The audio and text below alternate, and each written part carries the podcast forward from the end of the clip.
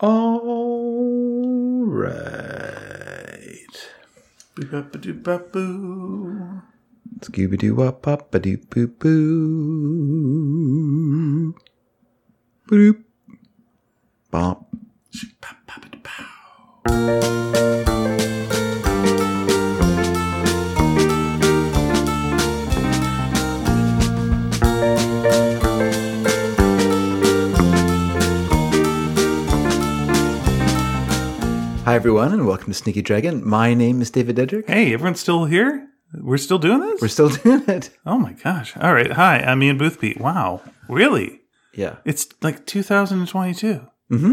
We're in the future now. Remember when we started, it was like uh, the past? Remember that? Yes. That's most things fall under that. Yeah, yeah, yeah, yeah, yeah. We were just coming out of like an Olympics in Vancouver and stuff. Mm-hmm. We're just cleaning up, cleaning up all the fake snow, and uh, and and now we're here. There's been like a plague. There's been a couple of Olympics since. There's been well, I can't even tell you how many Marvel movies. So many. Four thousand? Yeah, we're up to the point now where there's like a She-Hulk TV show. That's how far in the future we are, man. Wow, that is crazy. That is crazy, right? She-Hulk. We got to She-Hulk level. That's how long it's been going. That's that's going, right? Are you implying that? Like there's a there was a, listen, listen, I don't want to Yeah. scare you. okay, There was a Hawkeye TV series. Like that's how far we've gone. Like Yeah. where they're like, "Well, what do we got?" I don't know, Hawkeye, and they did it. And they went, and they kept going, and they're like, "I don't know, what do you got left?" I don't know, Moon Knight. Moon Knight. No one knows who. All right, Ms. Marvel. I mean, we're so close to Squirrel Girl. I can't even tell you. It's scary, right? it is scary. Yeah, You're right. they did a damn Morbius movie. Well, that wasn't even Marvel, but No, but Marvel got a couple of dollars off it. I'm okay, sure. okay. And that uh, Vulture guy uh, showed up at the very last second. But he is part of uh, The Spider-Man. MCU, yeah, he's part of Spider-Man's uh, team. thing, so uh, Yep, it all belongs to Sony, it does. Yeah. and they're not they're not going to give it up. No, I guess they're not. Oh well, that's fine. Will you give us back your license to print money? No. It's true. I mean, I can't get mad at them because I like the PlayStation so much. it's such a good video game system. Is that Yeah, right? Yeah, it really is. It's so good. I'm right now. I'm like playing the uh like the, I'm on PlayStation Plus, which means you get access to all these old games, and it's just like okay. I I never finished these things, and so I'm going back playing a bunch of Ratchet and Clank and playing Uncharted now. Uh, there's like a scene that I'm writing in a mo- in a, uh movie script Yeah. uh, or like that movie slash comic book script that uh, is similar to some the dynamics in a in in the, in an Uncharted level, and so I wanted to play the Uncharted level to kind of go like, okay, Okay. is this too close or is this not, or how would this work physically or what have you? And so yeah, I went like I, I might as well just play all the games through now. And it's been really fun. Yeah, a lot of exploring, a lot of shooting, Yeah. a lot of stuff, a lot of going, oh, ah, oh, come on.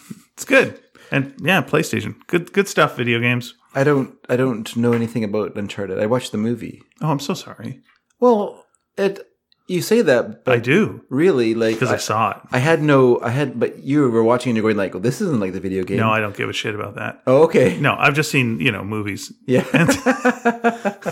Everyone's like everything every line from the guys is like a wise crack. Yeah. Like everything is a setup and everything is a payoff and everything is a setup and everything is a payoff and it's Yeah. just like, okay, fine. Here go. Exhausting. Yeah, and you're like, oh, it's an action scene that I know no one's going to get hurt in. Yeah, yeah.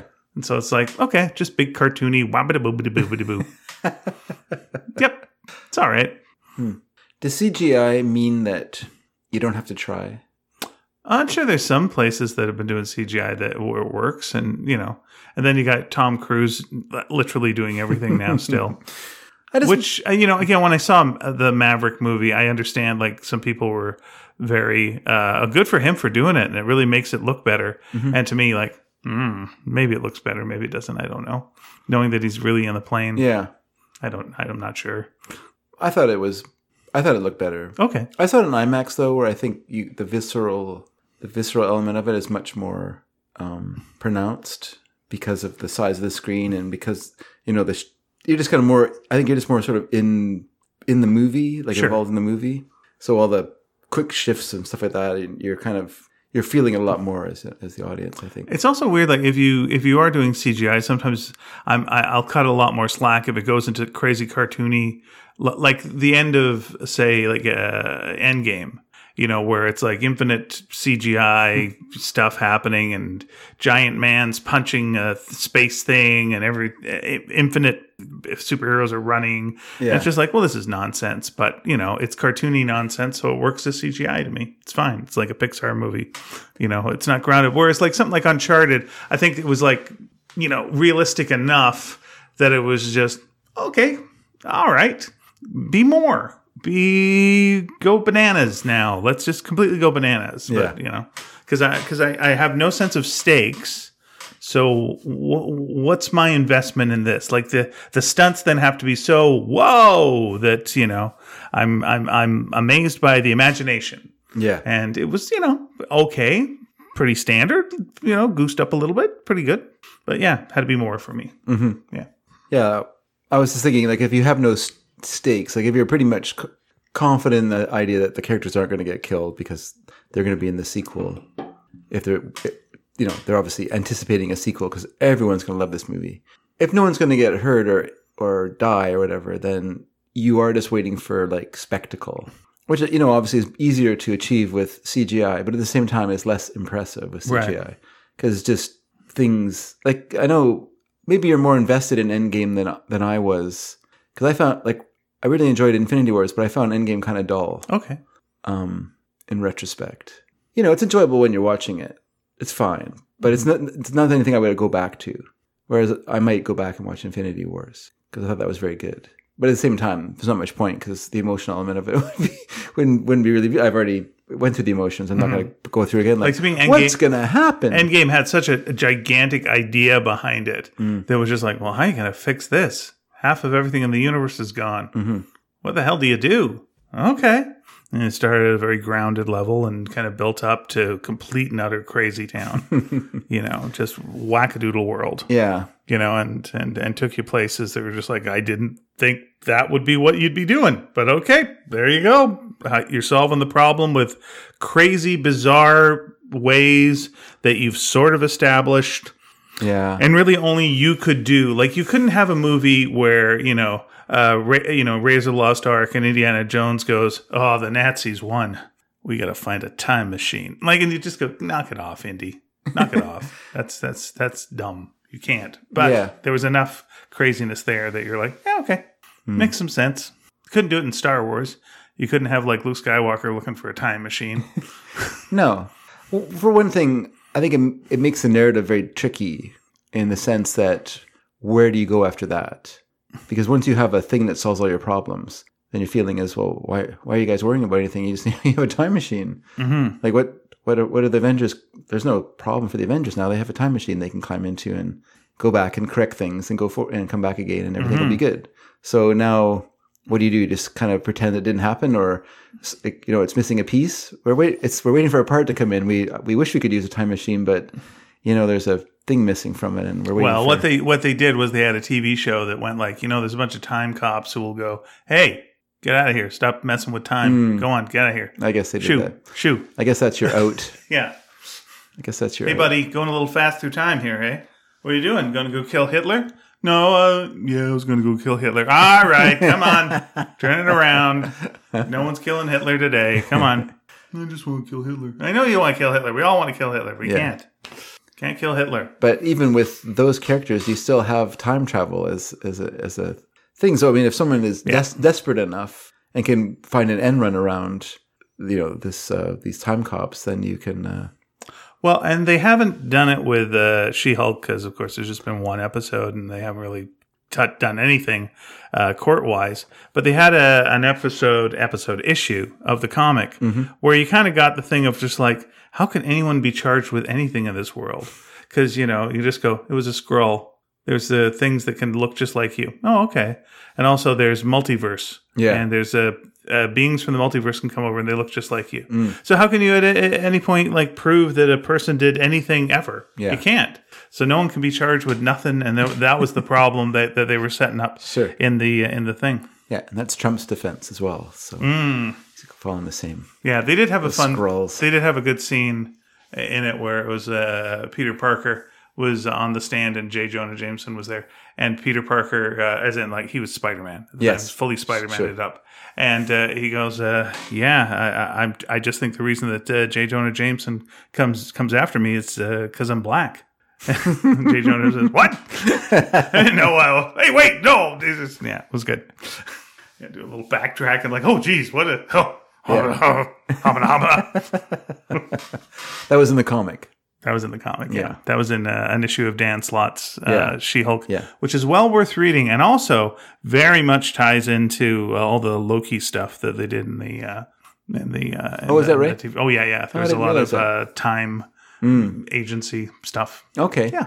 I remember reading that run because I think at that time um, you guys were still getting the uh, the uh, gift comics. Oh no, we only got gift comics from DC. Oh, we never got them from Marvel. No, we never got them from Marvel because yeah, Pia didn't work for Marvel. She did like maybe one or two issues of Oh, okay. stuff for Marvel, but like we got every DC comic hmm, that there okay. was. Okay. Sorry. That's okay. I mean, you probably just threw threw ones that you didn't want to keep in my way then, because I somehow I followed that. Yeah, we gave away a lot. Yeah, because we couldn't, we weren't allowed to uh, sell them. That was one of the rules. Okay. With uh, with comps, because if you're selling your comps, then you're taking money away from uh, retailers, and then Yeah. you're a jerk. Yeah. So we we never did that. So we would just like yeah give away comics to Mm. to people that we thought would like these weird weird weird weird uh, you know side comics. If only book reviewers and record reviewers were so honorable. First thing they do is get rid of their books to. Well, I know the New Yorker doesn't. New Yorker uh, has like a pile of the stuff they've got to review, and sometimes they don't review things, and sometimes they do. Yeah. But all the stuff that they have submitted, they just give away. Okay. Yeah. So when we went to visit uh, a while back, they're like, "Take what you want." And it was one of these things where it's just like, "Oh, brother." There's so there's some people that like if we if we told this to, they would just be, "What? What are you talking about?" Yeah, just like yeah. you're going into Uncle Scrooge's vault and just like, "Yeah, take all the money you want," which is a very un- Uncle Scrooge thing to say. It's clearly a Skrull, Uncle Scrooge. That's not a true Uncle, Uncle, Scrooge. Uncle Scrooge. Yeah, Uncle Scrooge. That's me, Uncle Scrooge. That's right. Take what you want. Uh, what's money among family? Get 'em. Yeah, of course. The first thing when you say that, you think, "Oh, I got to bring all this back in my luggage," and oh, what a mess. Hmm. Well, mail them to yourself then. Oh, yeah. That's usually what I do. Oh, right? Yeah, I'll mail stuff. Do you get surprised when it comes? You're like, "Who sent this?" It's quite nice. Yeah, yeah. what I used to do was when I went on trips, uh, I would mail my laundry back just because it was like, Oh. I just don't care. You'd really, I would really hate myself if I did that. Why is that? I'd just be so. This Well, you're not carrying around the bags of I like you know. know laundry from like you know place to place, and it's just like, and it's at the very end of the trip.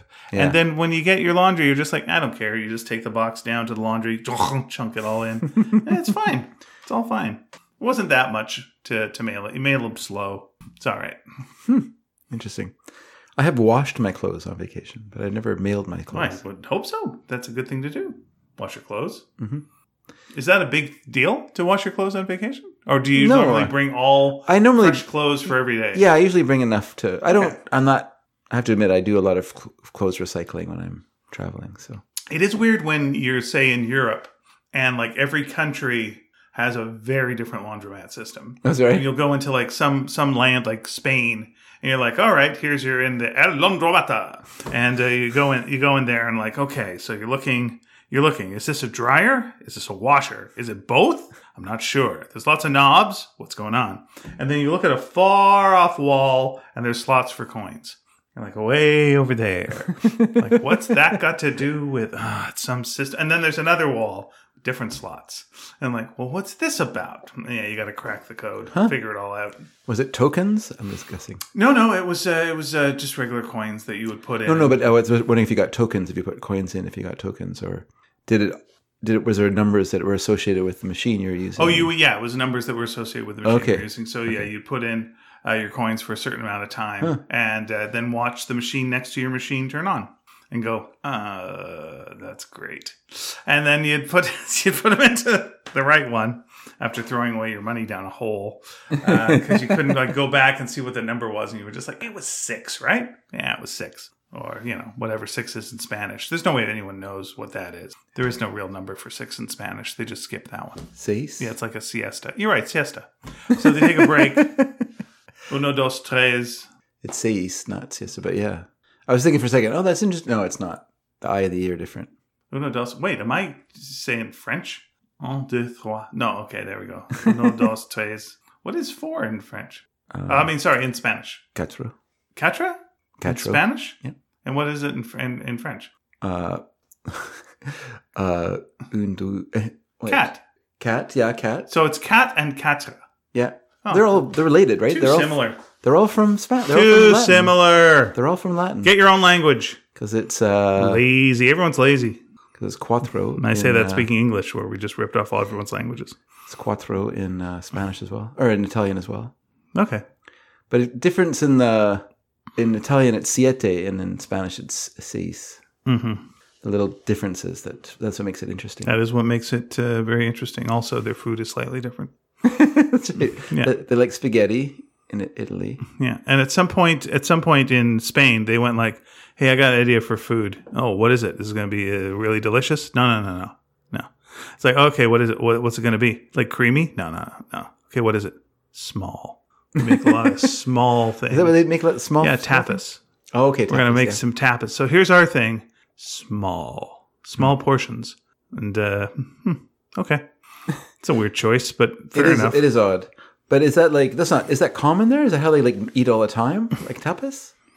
Um, I don't know because when I went there, uh, I was a guest and I was treated very, very lovelily. Okay. Lovelily? That doesn't make a lot of sense. uh, but say say you would go to Yes. a coffee shop Okay. and get yourself. Uh, I would like an espresso. I would say Sure. because I kind of got hooked on espresso when I was there. So I would say, uh, uh, uh, you know, uh, an espresso, and uh, and uh, hopefully I was not speaking French, and and you get your, your espresso, but then they give you a, a little plate of something, a little plate of tapas, like little uh, Yeah. scrambled egg cubes or something, and they just be amazingly delicious, just so good, and you always get something. Yeah, I guess because the um, I, I guess because the size, the the flavor is more condensed. That's Could why it be. tasted so so good. uh, but they uh, but they do they do enjoy it, and they um, you know they uh, they make scrambled eggs. Oh man, they make good eggs. Oh boy, so good. Yeah. Oh, now I want to go to Spain. Yeah. Anyway, uh, I was uh, I was telling you a little bit before the uh, the the thing. Uh, this show uh, that uh, a, fr- a friend of mine said uh, I've got a contest you got to enter, Okay. and I was like, I don't and uh, no, no, no, no, no. Here's what it is.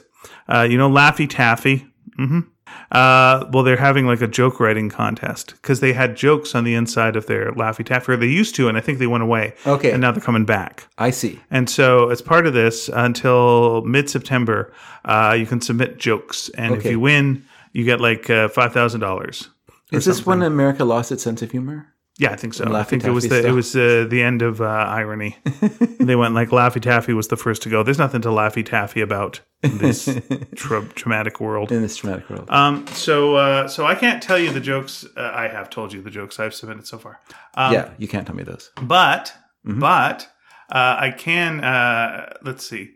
Uh, oh wow! I was I was I was looking for. Uh, okay, let me let me get this up here. Submission website. There we go. Bring it up. All right. So uh, here's here's like a a sample. They got a random one. Okay. What can you make with honey and words? You can answer these. You can solve these riddles. Okay. okay. Uh, what can you make with honey and words? Honey and words. This is one that they actually used. They paid money for this one. so sweet something. Sweet nothings. Honey and words. Okay. What do you? what do you- Spelling bee. Oh, Okay. Now, first of all, I, I just picked Doesn't that one any- at random. It makes no damn sense. doesn't make any sense. You don't make bees out of honey. Yeah, I thought of one. Unless, of course, no, unless Okay. it was a letter B. All right, go ahead. Hit me. Uh, why didn't the eagle like his nest? Why? Because it was eerie. Oh, that's good. Okay. why Why did the phones Yes. break up? Why did the phones break up? Yeah, why did the phones break up? They couldn't communicate. You know what? It's not a million miles away. okay. There was no connection. Oh, there's no connection. Okay. Yeah, there's no connection.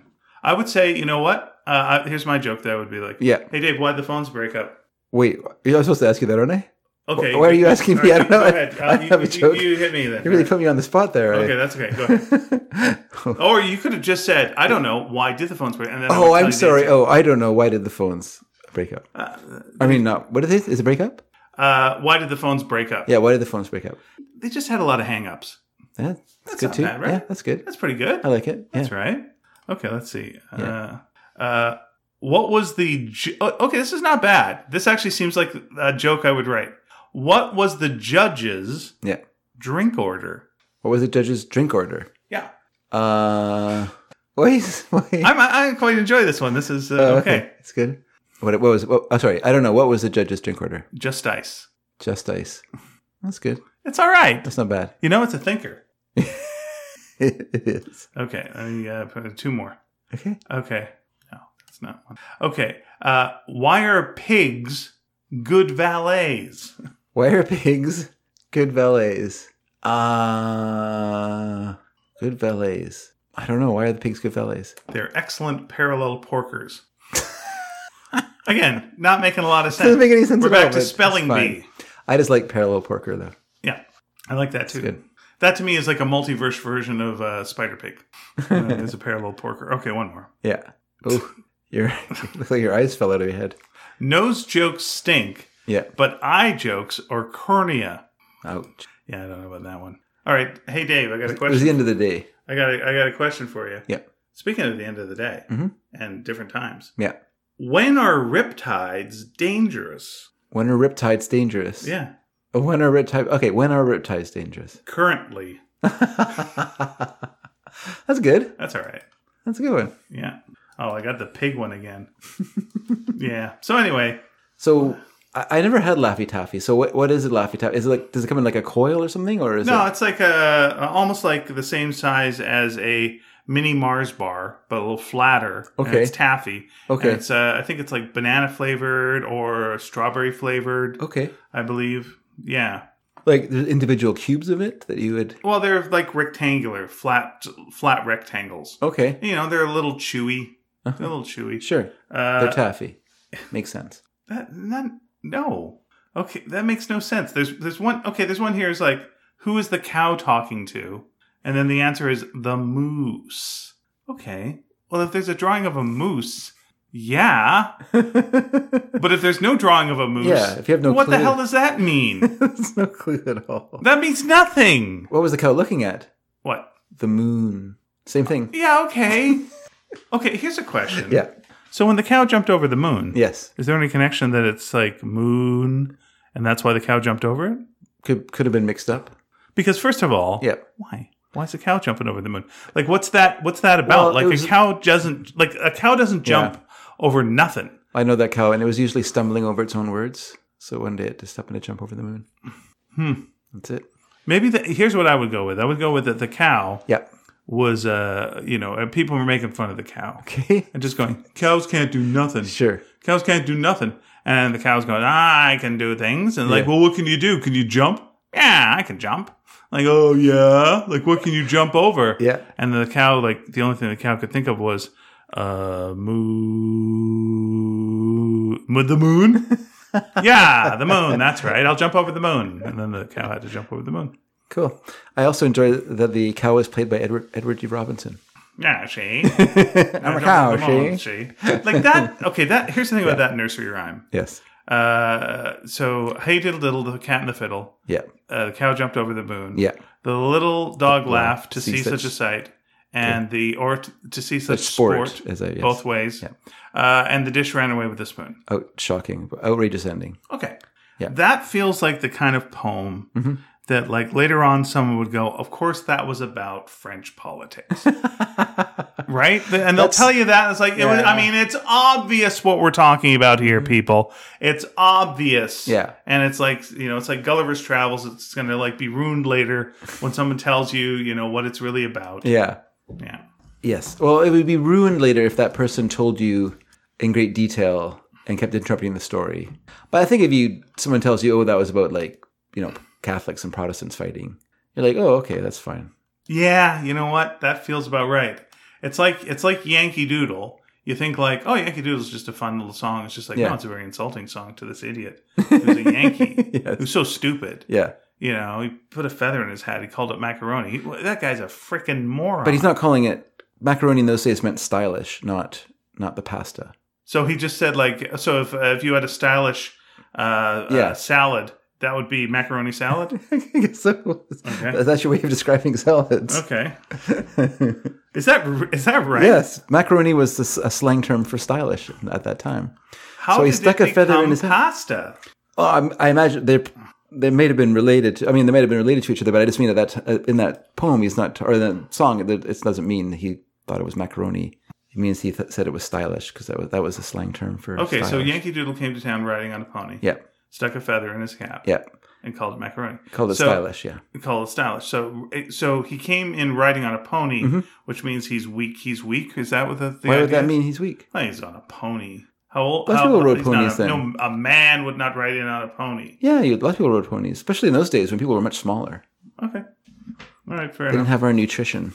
Like if you uh, look at like a, it's quite hilarious. If you look at like the horses that knights rode in the Middle Ages, which are like shire horses, they're actually quite small. They're like pony-sized horses. Uh, so you have to imagine like knights crashing into each other on, the, on little ponies. And then you get a better sense of of what Middle Ages were like.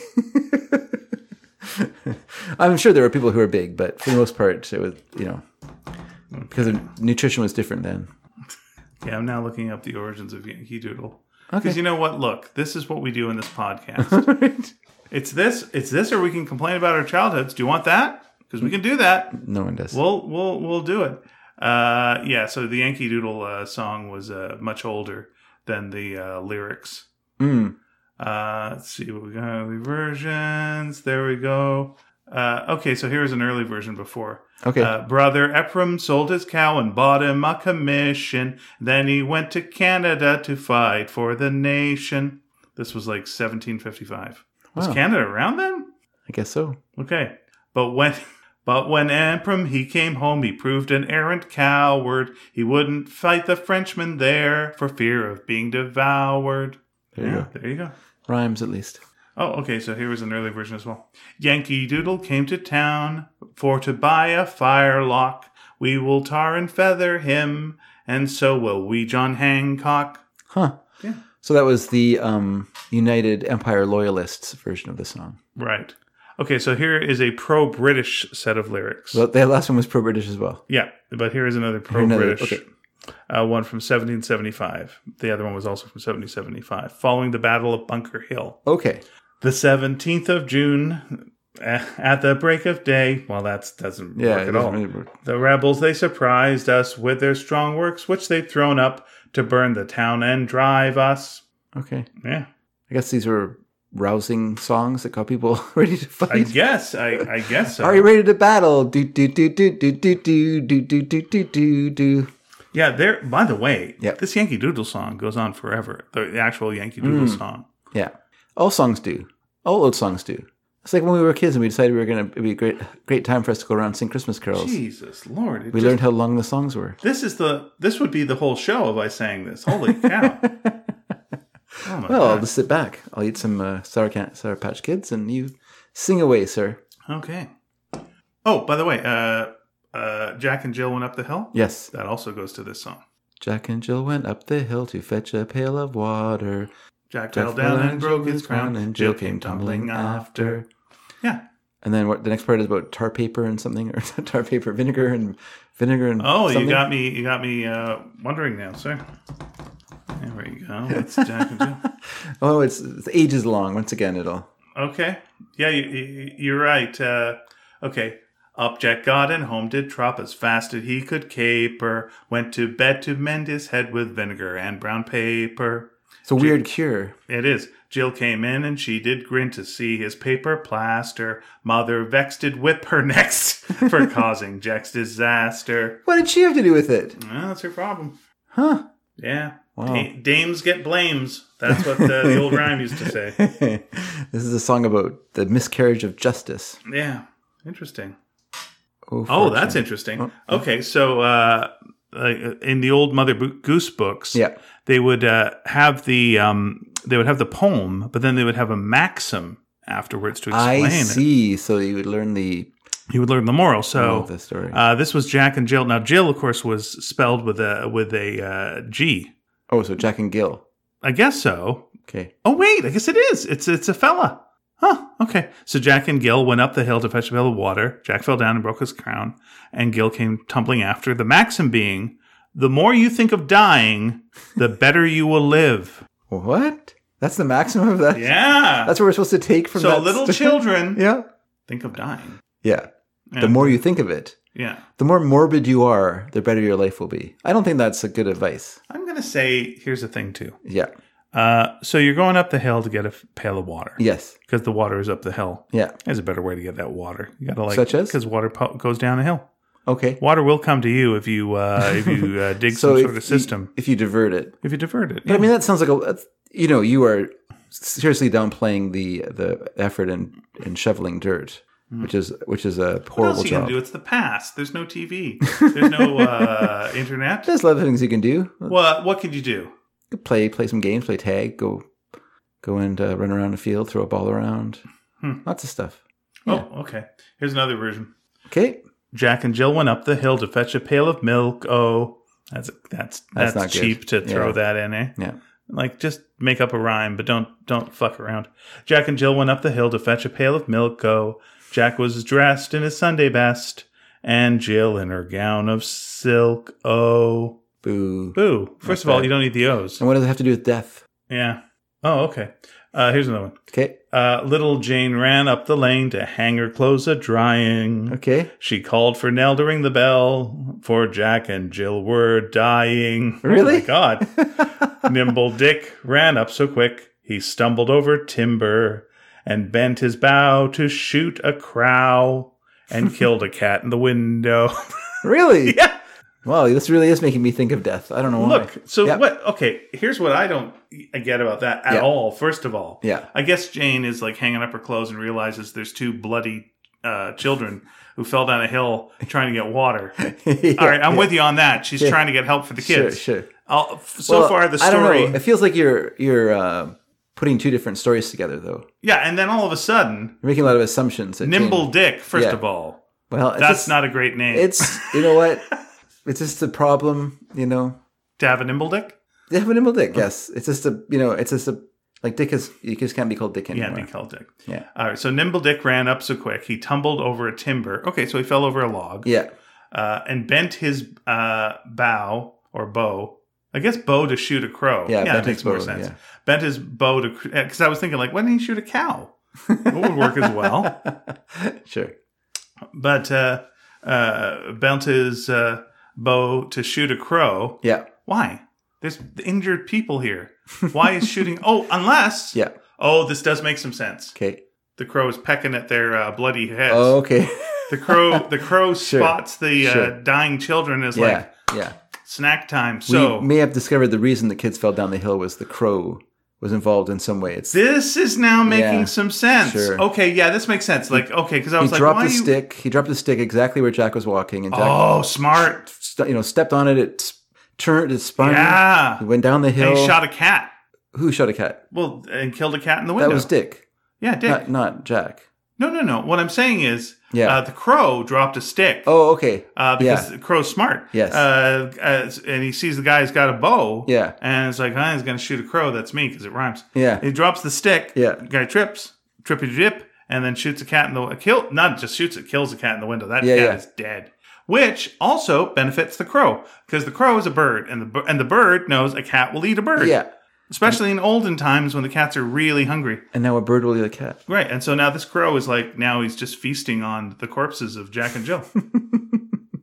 uh, much to the horror Yeah. of little Jane. hmm She doesn't eat that. She's busy drying her clothes. Yeah. Hanging her clothes to dry. Yeah. To hang her clothes are drying. Yeah. What a tragic story. What a tragic story. I, you know what? I liked it more than I knew the end result. But now that I know that, you know, just a crow, a crow is feasting. now the maxim makes sense. yeah, it really does. Yeah. Oh, well. Well, there we go. We learned something today. We learned something terrible. yes. Every day you learn something terrible. Every day you learn something bad.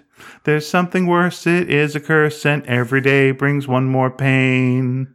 But it's better than the alternate reality. where the crow is eating you. yeah, It's very true. yeah. Don't look into anything from your childhood. What's the cat in the hat about? Oh, you don't want to know.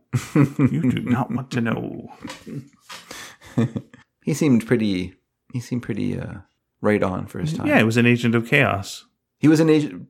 The cat, the hat. Yeah, I would say. Oh, the cat in the hat was an agent. Chaos. Oh, yes, for certain. Yes, yes. Nothing, nothing but chaos. So what happened in the first? Like I remember the uh, second uh, when the cat in the hat came back. Yes. uh, where it all led up to opening up uh, the tiniest hat on, uh, on on a cat, and there was something in there that like cleaned everything up. This this incredibly chaotic mess, and it just cleaned everything up, and everything was back to complete nor- normalcy.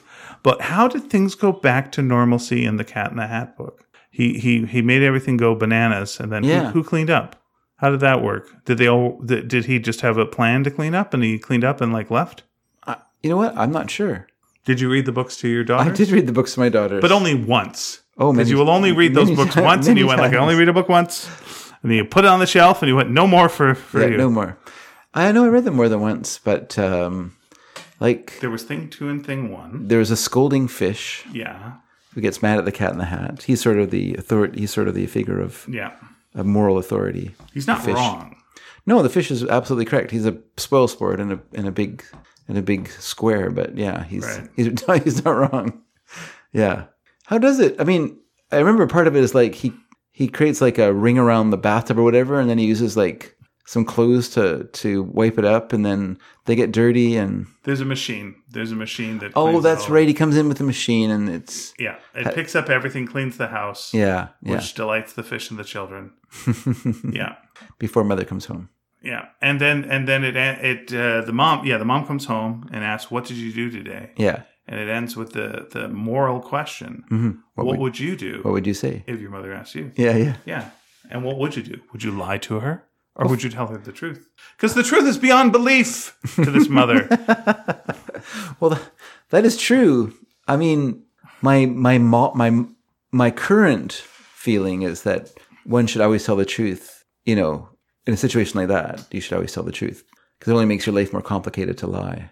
But I feel like in that situation, uh, a lie is perfectly acceptable. Here's my question that is also. Okay. And my question is this. yes. So, in this reality, In this reality, yes. could the kids turn to the fish? Mhm. And does the fish speak to the mother? Does the mother know that the fish talks? Or is the fish now mum as well? Like, is, uh, well, you got two mums. Uh, but is the fish now a fish again? Like, was the fish talking something the kids were like, fish is, fish is right in our ass again? or is it like, oh, the fish could talk? Like, Yeah. what was the, what was the situation? Yeah, you think the presence of the cat was like so. It was such a topsy turvy world then that if a fish could talk and come out of his tank and it'd be okay. Like if you if you got the backup of the fish and just went like, "Hey fish, uh, tell her what happened." Oh, there was a cat in the hat here. And the mom's like, "Oh, okay. Well, if the fish the fish is the sensible one here." Yes, that's right. We, we all know the the fish is a is, is obviously a stick in the mud, but also he's pretty he's pretty honest. So Yeah, he's an honest fish. yeah, he's well known for his honesty. Well, here's what the fish would do. Yeah. The fish would just go, yes, "I'm going to be." I'm going. to He would say this first. He'd say, I, "I'm going to be straight with you. yeah, Uh, I don't have a lot of memory." and 15 minutes has passed, and it's that's right. gone. He's being honest. If you tell me a cat was here, Yeah. I'm going to believe you. Yeah. But uh, I don't know what to. I don't know what to say. Well, the, the fish are so honest because of the scales of justice. That's why they. Okay, to Laffy to There we go. Let's Send do that send that off right now. Yeah, yeah. nice. Yes. Um, I honestly, I don't, I, I don't remember the uh, plots of either of the stories, but I, but I think because, you know what, I think I kind of went into a different world when I was reading them. Like I was reading them to the girls, but I was at the same time I was thinking about other things because you know you get to a point where it's just it's just tedium to read those stories, and they're not my favorite Dr. Seuss stories. I prefer the more elaborate uh, stories that have Well, more directly before this one was If I Ran the Circus. which is great. and then the one that came after was How the Grinch Stole Christmas. which is also great. If I Ran the Circus has one of my has is one of my favorite books because it actually is like laugh out loud funny. what is it? Tell me about this book. Well, it's a kid imagining running the circus, but what is so enjoyable enjoyable about it is it's he is just running the circus. His performer is this person who's real. Like he's like a he's like an old man. This kid, I don't know if he's like a caretaker or a janitor or whatever. And this kid keeps involving him in more and more harebrained, crazy circus acts. Okay. And you just get the reactions of this old man to the, these these suggestions. And it's really good. Like they're really just priceless reaction shots and stuff like that to this kid's insane description of some like a really elaborate uh, circus act with a lot of a lot of stuff going on. You know, so it's very Seussian. You know, Yeah. it's really elaborate um, ideas, but then you also have this great kind of grounded character who's just kind of like, you know, his hair standing on end. the idea of doing all these things. It's a lot of fun. So Is this Mister uh, Sneelock? I'm not sure. Not sure anymore. Because there was a it was there's me Mister Sneelock's uh, ramshackle store uh, next to an empty lock, and uh, and uh, I think that's where the circus takes place. Okay. Okay. I, what I remember about if I ran the circus was uh, it was a different size book than the other Dr. Seuss books. It was bigger. The version I saw. Okay. And I'm looking at the original uh, one here, and it's not bigger. But there was one. It was like all this kid's face. Mm-hmm. It was very red. Yeah. And for some reason, as a kid, it bothered me that this book wasn't the same size as the other Dr. Seuss books. And I was like, we shouldn't get this one because it's not doesn't fit. Doesn't fit. It's not right. the his original books were bigger. So it, it was the it was the the learning to read books like Cat in the Hat and and uh, and uh, One Fish, Two Fish, Red Fish, Blue Fish, and and Green Eggs and Ham and stuff like that.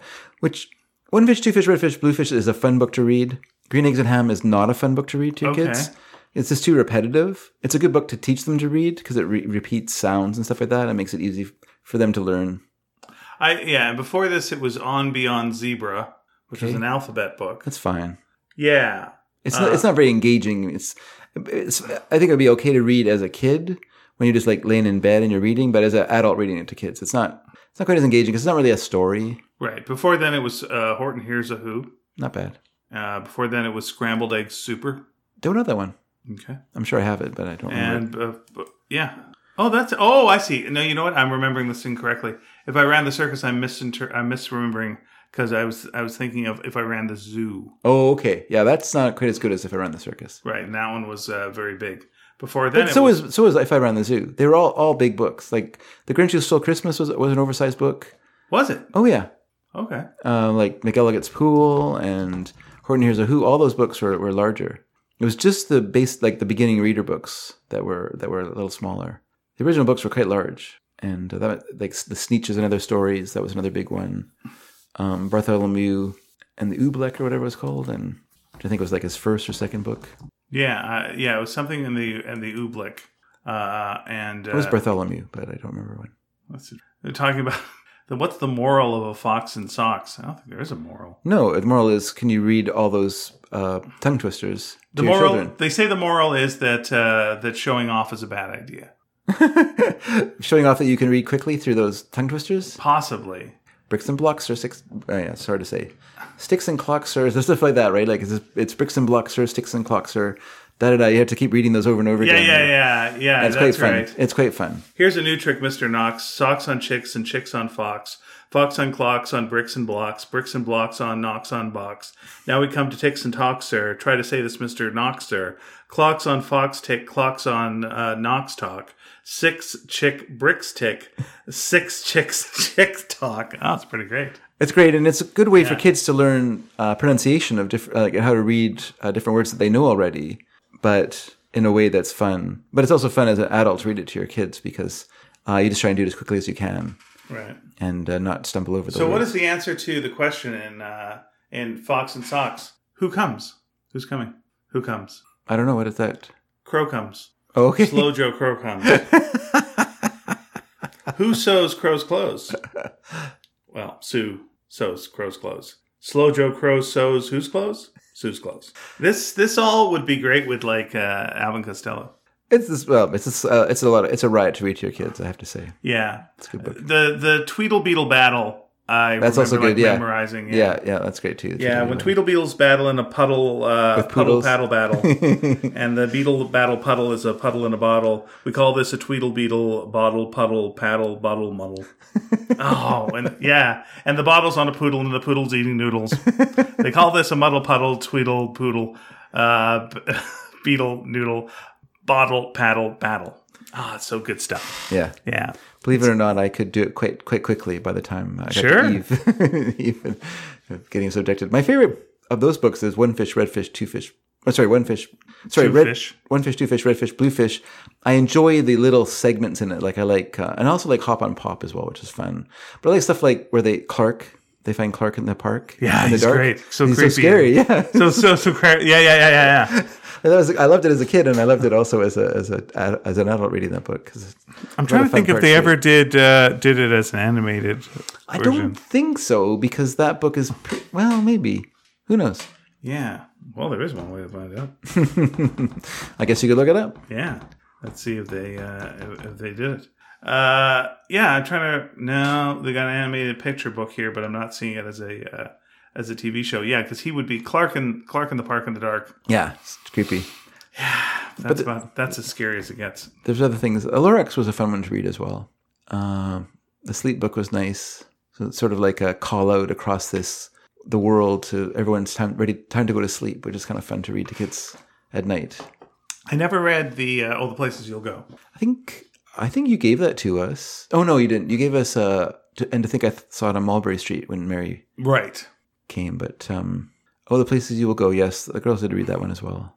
Which I guess was started as a an address or commencement address was what, how that began. Oh, is that right? And Dr. Seuss did an did an illustrated commencement address for Oh. for a, for a college, and then the, that talk was turned into the book. Neat. Yeah, the I think I and to think that I saw it on Mulberry Street. I, I liked that one as a kid because I lived on Newberry Street and it felt very similar. Mm, Yeah, So I was like, oh, yeah. this is stuff that happened on our street. That's an early one. I'm glad we And have. it does build to chaos, which I also love. I love does. stories that start small and it's just like, and the worm walked down the street. Well, the worm didn't see the bird, and the bird didn't see this, and the bird didn't see this, and didn't see this, and the flying saucer showed up. And like, that was one of my favorite types of stories. It's just building to incredible chaos. Yeah, yeah. And then, you know, the problem resolves itself. There's a few of his book. Well, obviously the Cat in the Hat stories are like that. There's a few of his books in that vein, but he didn't really repeat himself too much, which is pretty amazing considering how much he he wrote. You know, he kept pretty original. You know, the Sneetches, the, Lor- the Lorax are good stories that actually do have like a moral message to them. You know, but aren't really in your face about it. Here is something that came, uh, there was a trailer for this week that I think missed the point. Okay. Uh, there's a, uh, a Netflix series uh, based on Wednesday Addams. Have you seen Have you seen this? Wednesday Addams, the character from the Addams family. Yeah. So Very, when, an appealing character in the movies, anyway. sure, sure, Sure. uh, and in the comic uh, or the comic uh, comics, as in the uh, one panel comics, uh, that's all based on. Uh, but here's the idea: is that she is uh, kicked out of uh, school because uh, she. Um, uh, drops uh, piranhas into uh, a swimming pool and uh, castrates uh, one of the swimmers because he was like uh, uh, bothering her brother. Uh, now, and then she goes to another school, and it's a school full of like bizarre things and mystery, and she's solving mysteries there. And, you know, that's the way they're going with this. Now, that part, okay, I'm fine with that. All right. Here's the problem Okay. to me Okay. is uh, they show uh, her going up to a pool uh, with piranhas. I'm like, I'm with you so far. Dropping the piranhas in. I'm with you so far. The uh, the kids are swimming away. I'm with you so far. And then they uh, show uh, uh, uh, the guy who's like the bully trying to get out of the pool, and then the pool is like filling with blood as like the piranha that you don't see Yeah, is yeah. basically biting off uh, either his testicles and or his penis Yes. Uh, Piranha the movie, uh, 3D style. okay, so Sure. my also had breasts in it then, if it's Piranha 3D. mm-hmm. Mm-hmm. yes, Okay. here's here's here's my problem with it is uh, here's how Addams family works. You can't show blood. You mm-hmm. can't show the action. You can show them about to pour boiling oil on carolers. Yes. You can't show the oil hitting the carolers. Addams family jokes are before Yeah. and after. Mm-hmm. Uh, and they, and you know, but never the during. Yeah, yeah. And they're showing the during, mm-hmm. and, and and it just cheapens it. Sure. You know, if if they said, you know, you know, why was she kicked out of school? There was an incident with the swim team and some piranhas. Well, Yeah. they shouldn't have bullied my brother. Yeah. Like, very good, done, moving on, and we get this. and then it's like, oh, and it bit off the guy's penis. like, well, I think we've crossed into a different type of thing now. Yeah. And let's show it to you. No, we don't need none of that is is necessary. It, yeah. it's it also mistake. feels actionable. Yeah, it's uh it, yeah, there should be like some something going on. The only the only thing I can see with that is like that the the swim guys actually did bully her brother Yeah. in some way that would be actionable as well. And so if they, they, cut if they cut deal. off his penis, then I suppose And I- the thing is, eye for an Pugsley can take an explosion to the face. so Pugsley, there's nothing Pugsley can't take. Yeah. Uh, but yeah, you can't show blood. And the idea that Pugsley's being bullied is also ridiculous as well, because that's counter to the characters as well. The idea is that they're completely above all that sort of thing. Yeah, Pugsley is a victim who will take it. Yeah. And like you could you could do whatever you want to Pugsley. He's fine. Yeah. You know, you could you could just like stab him for days. It's all right, but you couldn't actually show that because that's not the way that goes. The difference, the difference between the Addams family, say the television Addams family, though, and the cartoon Adam, as in the cartoon is in the like New is it was it New Yorker cartoons Yep. that had the Addams family? Uh, they were a little bit, uh, you know, uh, uh, malevolent and malicious. You know, they would uh, uh, enjoy hurting others Mm-hmm. uh, in the in the in the cartoons, but the TV show they wouldn't. Yeah. the TV show they were uh, like a, a family that just liked the macabre. Yeah. and uh, you know they people would you know try to hurt them, and they'd get hurt because they tried to hurt them Yeah. and they were stupid and they didn't realize that Yeah. that room of plants was all could eat them. Um, but it was their fault for doing it. Yeah. But they wouldn't. The Addams would not go out looking for trouble. No. In the movie, a little tiny bit. You know, they you know again they would be pouring hot oil onto the carolers as they did in the uh, in the in the New Yorker strip. Yeah. Uh, but uh, but yeah, it it just feels off tonally Yeah. That's you weird. know it's like if you if you fuck with them you're gonna find out is the sort of the addams family thing uh, but uh, generally they they just like enjoy life and you know and, embrace you know everything fully and they're- it looks like kind of a fun family to be part of Yeah. Yeah. it's a it's a mistake they made a mistake Um, it's funny actually. Speaking of misreading something, yes someone at work somehow at work something came up about the Bechdel test. I don't know why. Uh, but then as an example of I don't know if it was an example of why it's ridiculous.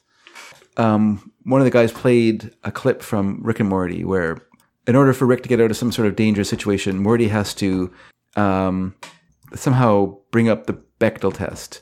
And he has Morty narrate um, a conversation between Summer and her mom and it kind of revolves around their special time of the month and blah blah blah.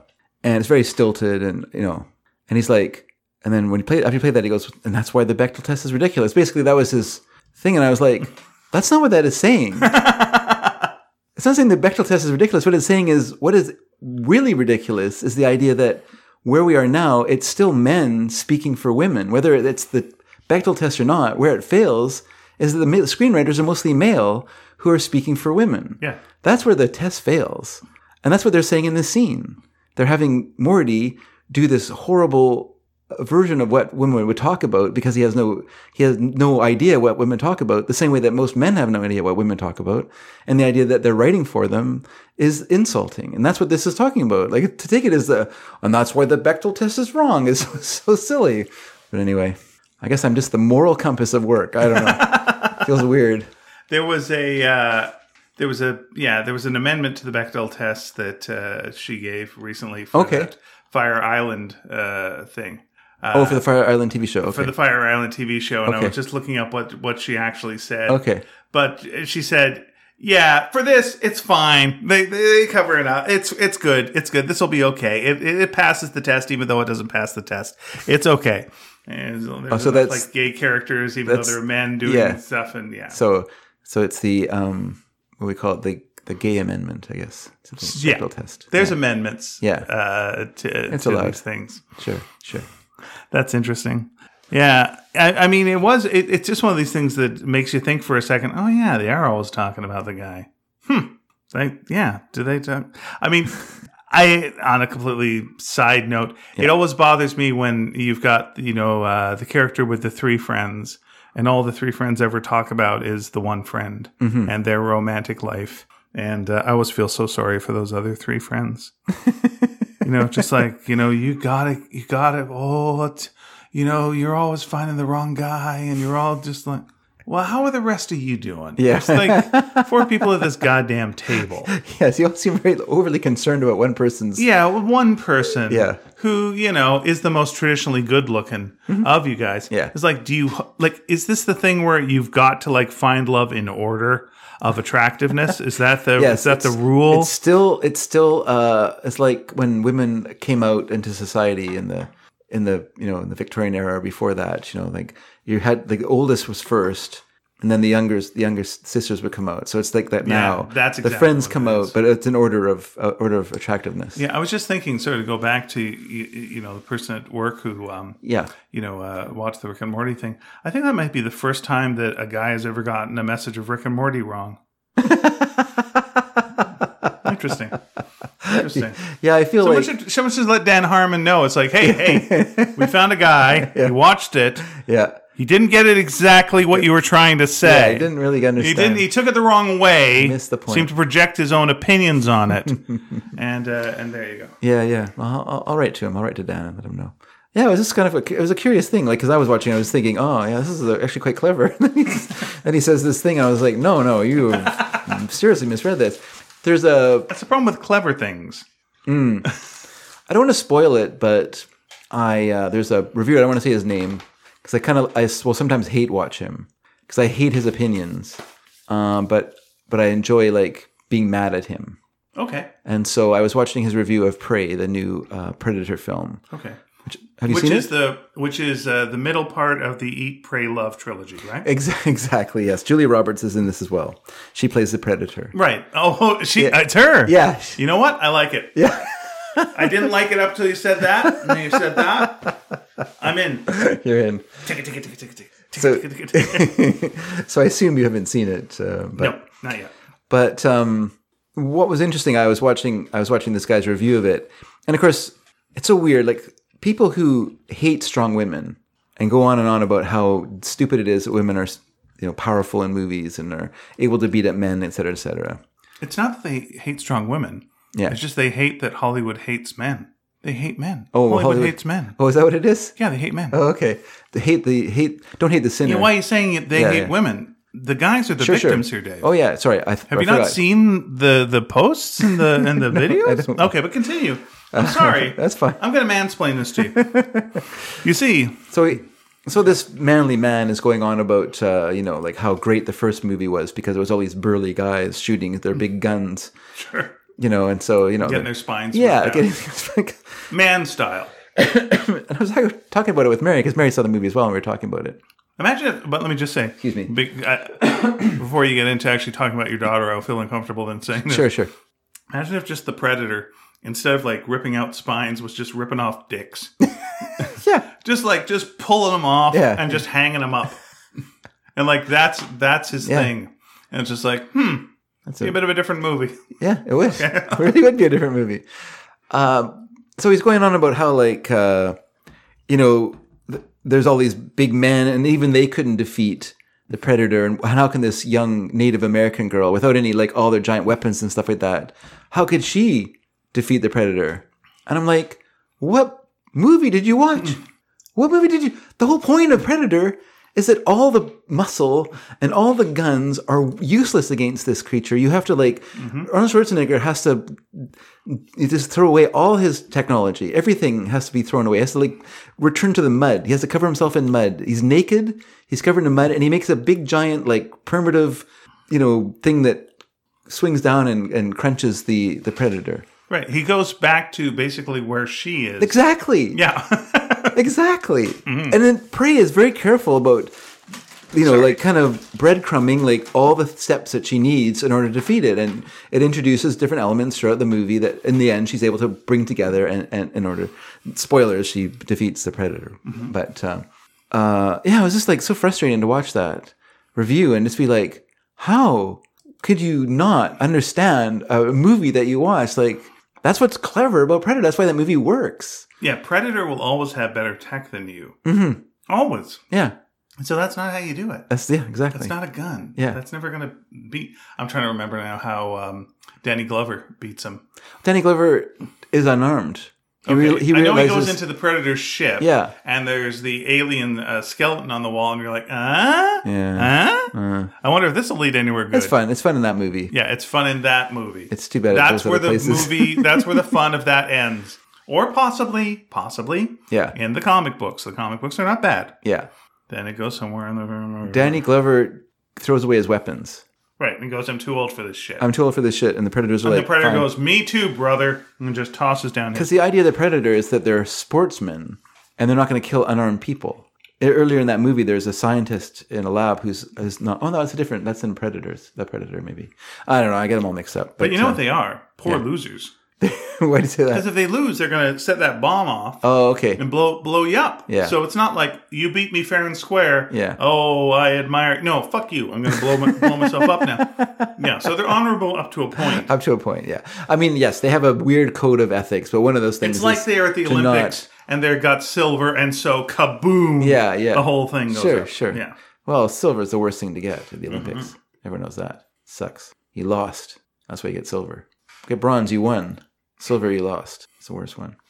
why are you shaking your head? I'm just I'm just shaking my head at like these the, the the thing that bothers me is like again I've been watching like some Paul Chato but videos and uh and it's just like just the dumbest thing Wrong end of the stick. just the wrong end of the stick the wrongest take you could take and just like you know we're so persecuted us nerds I'm like hmm, are you are things so bad right now yeah they don't understand star trek I'm like there's so much star trek out there are you telling me there's not enough star trek for you are you telling me there's none of this star trek that works for you none Yeah. uh, none. Sh- sh- of course there. Of course there is. Stop it. Just stop it. When has it been better for a fan of like what decade has been better for a uh, you know in the last couple of decades? Yeah. For Star Trek fans, for Star Wars fans, for Marvel fans. Yeah, yeah. You know for yeah, what? Yeah. Like what's what's been better? Sure. It's like mm, it's. No, I'm the one who's left out. I'm Oh. going to start protesting. Look, uh, yeah, it's like I like Star Wars. he was complaining about She-Hulk, you know, because it looked in the trailer like She-Hulk was stronger than the Hulk, and it's like, yeah, of course they're making the woman stronger than the man. no, they're not. And if they were, so what? What's it matter? Look at this show with like, have you seen the Hulk in it? You know, according to the trailer, I think Daredevil might be in it. It's like the last time I saw Daredevil and the Hulk together was in a, a, a movie called Trial of the Incredible Hulk, Okay. and it was shot in Vancouver All right. And it was terrible. And it was Lou Ferrigno as the Hulk, Yeah. and a guy that was just like you know wearing like a, a just this cheapest mask in the world as Daredevil, and we all had to go, hey, yeah, that's good, Yeah, yeah. you know. And look what you're getting now, Hmm. you big frickin' baby. Holy moly! But yeah, it's just it's just people that just turn into victims over goddamn goddamn nothing. But the thing that bugs me the most is then like you go to say his uh you know on, on Twitter, not a lot of followers. I'm like, okay, well this makes sense. Yeah. But then you go to YouTube, oh, lots of followers for that. And they're all like, yeah, right on. Yeah, speaking the truth. Hollywood needs to pay attention. Every one of them is exactly the same. And you're just like, I mean, I'm sure some of these are the same account over and over again. But, you know, there's just so many people thinking that they're, ah, that Hollywood hates them. And, oh, it's just so weird. It's like, what are you, what, what? What are you talking about? I've been a nerd for a very long time. This is probably about the best time to be a nerd. What do you, do you give like a? But then people will see Rick and Morty and they will take it wrong. yes. Yep. Yep. It was kind of weird, but but I mean, what seems obvious to to us, I guess, to other people, is not so obvious. As, as a teacher once wisely told me, What did the teacher say? she told me I was smart, which I didn't know. I know it sounds weird. I was in grade eleven. I didn't realize even in grade eleven that people people had different levels of intelligence. I thought we were all the same. I just took that as like a thing, like okay, we're all the same. Well, that's how school kind of works. But yeah, I guess that's it. Like it's kind of, kind of crushes you down Yeah. or push pulls you up or whatever. And uh, yeah, I just assumed like so when people didn't understand what I was trying to say, it was kind of it was frustrating to me. It felt like they were willfully misunderstanding me, and so she just sort of took me aside and said, "Not everyone is as smart as you, so they might not understand what you're trying to say." So hmm I was like, "Oh, okay." didn't occur to me. I thought I, what I was saying was perfectly clear, but I guess it wasn't. Maybe it was starting from a place they hadn't even got to yet. So who knows? Yeah, I remember one time a teacher was impressed by something I said, and it was surprising to me, which was um, it was like an art class, and it was in uh, junior high, which was like probably one of the worst times of my life. And you recited Fox and Fox in Socks. Yeah, I said when Tweetle Beetles battle in a puddle with a poodle eating noodles. This is called a Tweetle Beetle puddle battle. And someone went, Is that about Bay of Pigs? You know what? It probably is. I think that was about the Bay of Pigs. I don't like it anymore. Um, but no, uh, she was talking about something, you know, uh, being boring. And I said to her, Oh, I, I don't worry about it. I don't get bored. Yeah. I'm the same. And, and, and, and she went, No, I don't think you do. wait, I know- wait. You don't get bored ever? Like you don't get bored on your own? You mean? Um, Like if you went to a party with a bunch of people who Yeah. who are like insurance brokers. Am I forced to? Okay, here's where I would get, where I literally did get bored. Yeah. Where like I'd be in a math class and and and things were being said. Yeah. And I I would like go to st- sleep, literally go to sleep. Yeah. Uh, but even at a party, no, I think I'm usually able to find something in the thing that the person is saying to me Mm. that I'm able to go, okay, there's an angle there. Okay, I can find. I can find a, a crack in this to, to, to where I'll be able to talk to the person. I don't uh, I don't like parties for the most part. Uh, you know, with strangers for sure. Yeah. Um, but that's just because I'm worried about saying the wrong thing or maybe being too intense or not being able to modulate, you know, uh, my feelings for things. So I'll get too passionate about something and then uh, it'll be like, "Ooh, what's this guy? What's this guy's problem? no, I just thought it was interesting what we were talking about. Mm, all right, right. We're all keeping it real low key here, man. I'm just talking. I don't care about the thing I'm talking about. Oh, I'm gonna, thought, thought you cared about the thing you're talking about. My, my mistake. But but in general, with the exception of uh, school, Yeah. I don't. I I just don't get bored. Yeah, and when I'm alone, for sure, I don't get. I don't bored. get bored on my own. I, c- I will get bored like having to like interact with people that it, I don't Mm-hmm. have anything in common with. I mean, if I have some, something in common with people, then yeah, it's great. I can talk about stuff forever. But if it's just like a group of people and you know they're just kind of like normal people, I guess, Mm-hmm. and you know they don't really, I don't know. It just depends. Some people are entertaining even if they're just like normal. Like, you know what I mean? Like they have good stories or whatever. That's fun. But quite often, sometimes it's very dull. It just depends on the situation. Yeah, I'm I, I'm pretty I'm pretty open to to stuff like you know uh, when I'm at family gatherings and there's friends or boyfriends or girlfriends of family members, you know, and it's about topics that I know very little about. You know, it's like no, tell me how tell me how it works at that restaurant that you work at. you Yeah, know, I'm yeah. mm, okay. Yeah, no, that's interesting for sure. As long as they give a fuck, I give a fuck, and it's like okay, that's fine. If if they start talking about real estate, like really get into real estate, or um, sports is trickier for me. Yeah. but I try to find a way in. But I think the problem is people who talk about sports don't try to ever give you a way in. They, they they don't go. Well, this guy doesn't understand what I'm talking about. But there's a base level of like what's exciting about this. What you what you got to know is this guy had a bad year and looked like he was written off. Yeah. and now he's having a good year. Yeah. and everyone's like, oh, good for him. We all liked him. And it's like, okay, I get that story. That makes sense. Yeah. but they just assume you know all this, right? And I was like, no, I don't know. you know. Yeah. It'd be like if I got really into a deep dive about, you know, the mid 70s Defenders comics. it's like, as you know, Nighthawk, well, everyone, I mean, you guys know Nighthawk was a, you know, uh, basically a Batman type character, so he was rich. And originally, of course, he only got his powers at night. But then, of course, they adjusted to that. And then, of course, he, uh, Of course. but, you know, without that, just keep talking about Nighthawk. Um, And of course, there's Nighthawk from the Squadron Supreme and then the Squadron Sinister. They both have the same names, and sometimes it's difficult to decide. And, and the hero Nighthawk is actually from the Squadron Sinister. Did you know that? Oh, that's true. Anyway, yeah, yeah, yeah, yeah. So d- the Defenders, of course, was a non-team, uh, as opposed to the Avengers. Uh, anyway, good. Tell me about tell me about the Montreal Expos. What what kind of year they're having? I realized I was talking to someone at work yesterday, and I realized why they're boring, why their stories are boring. Oh, Um, and it was interesting. Actually, it was an interesting thing to realize, and that was their stories are about how great they are, and that's boring. If that's the story you're telling, it's pretty boring. yeah, okay. Unless it's like you really are great. but even so, okay. I know great people. Yeah. Uh, But would you want to hear them talk about being great? No. Yeah, it's boring. So this person was telling a story about taking a driving test, okay. and they would have got 100%. Uh huh. but they made one mistake. They talked to the instructor, or talked to the tester, I should say. Started with an ethnic joke. No, no. they talked to the tester because they re- they came they were driving along and they came to like a place where it was one lane only, and there was no one, uh, got, no one like no uh, flag person, Okay. and so he talked to the instructor and got the instructor to help you know keep an eye open, make sure everything's okay. Which I'm saying way more. This was the most boring story in my life. So I'm at this point I'm like laying on the ground with a pillow, and then he drove around it, and then the guy said, you know, you're gonna get 100 percent on this driver's test until you talk to me. Now you're only, you're gonna get 98 percent. That's the story, and uh, it's terrible. and I I shaved off a lot of boring detail. That was the part of the story. And I walked away from it and I was just like, why is that so boring? And then I realized, oh, because it's just about how, how good a driver he is. Yeah, it's a humble brag.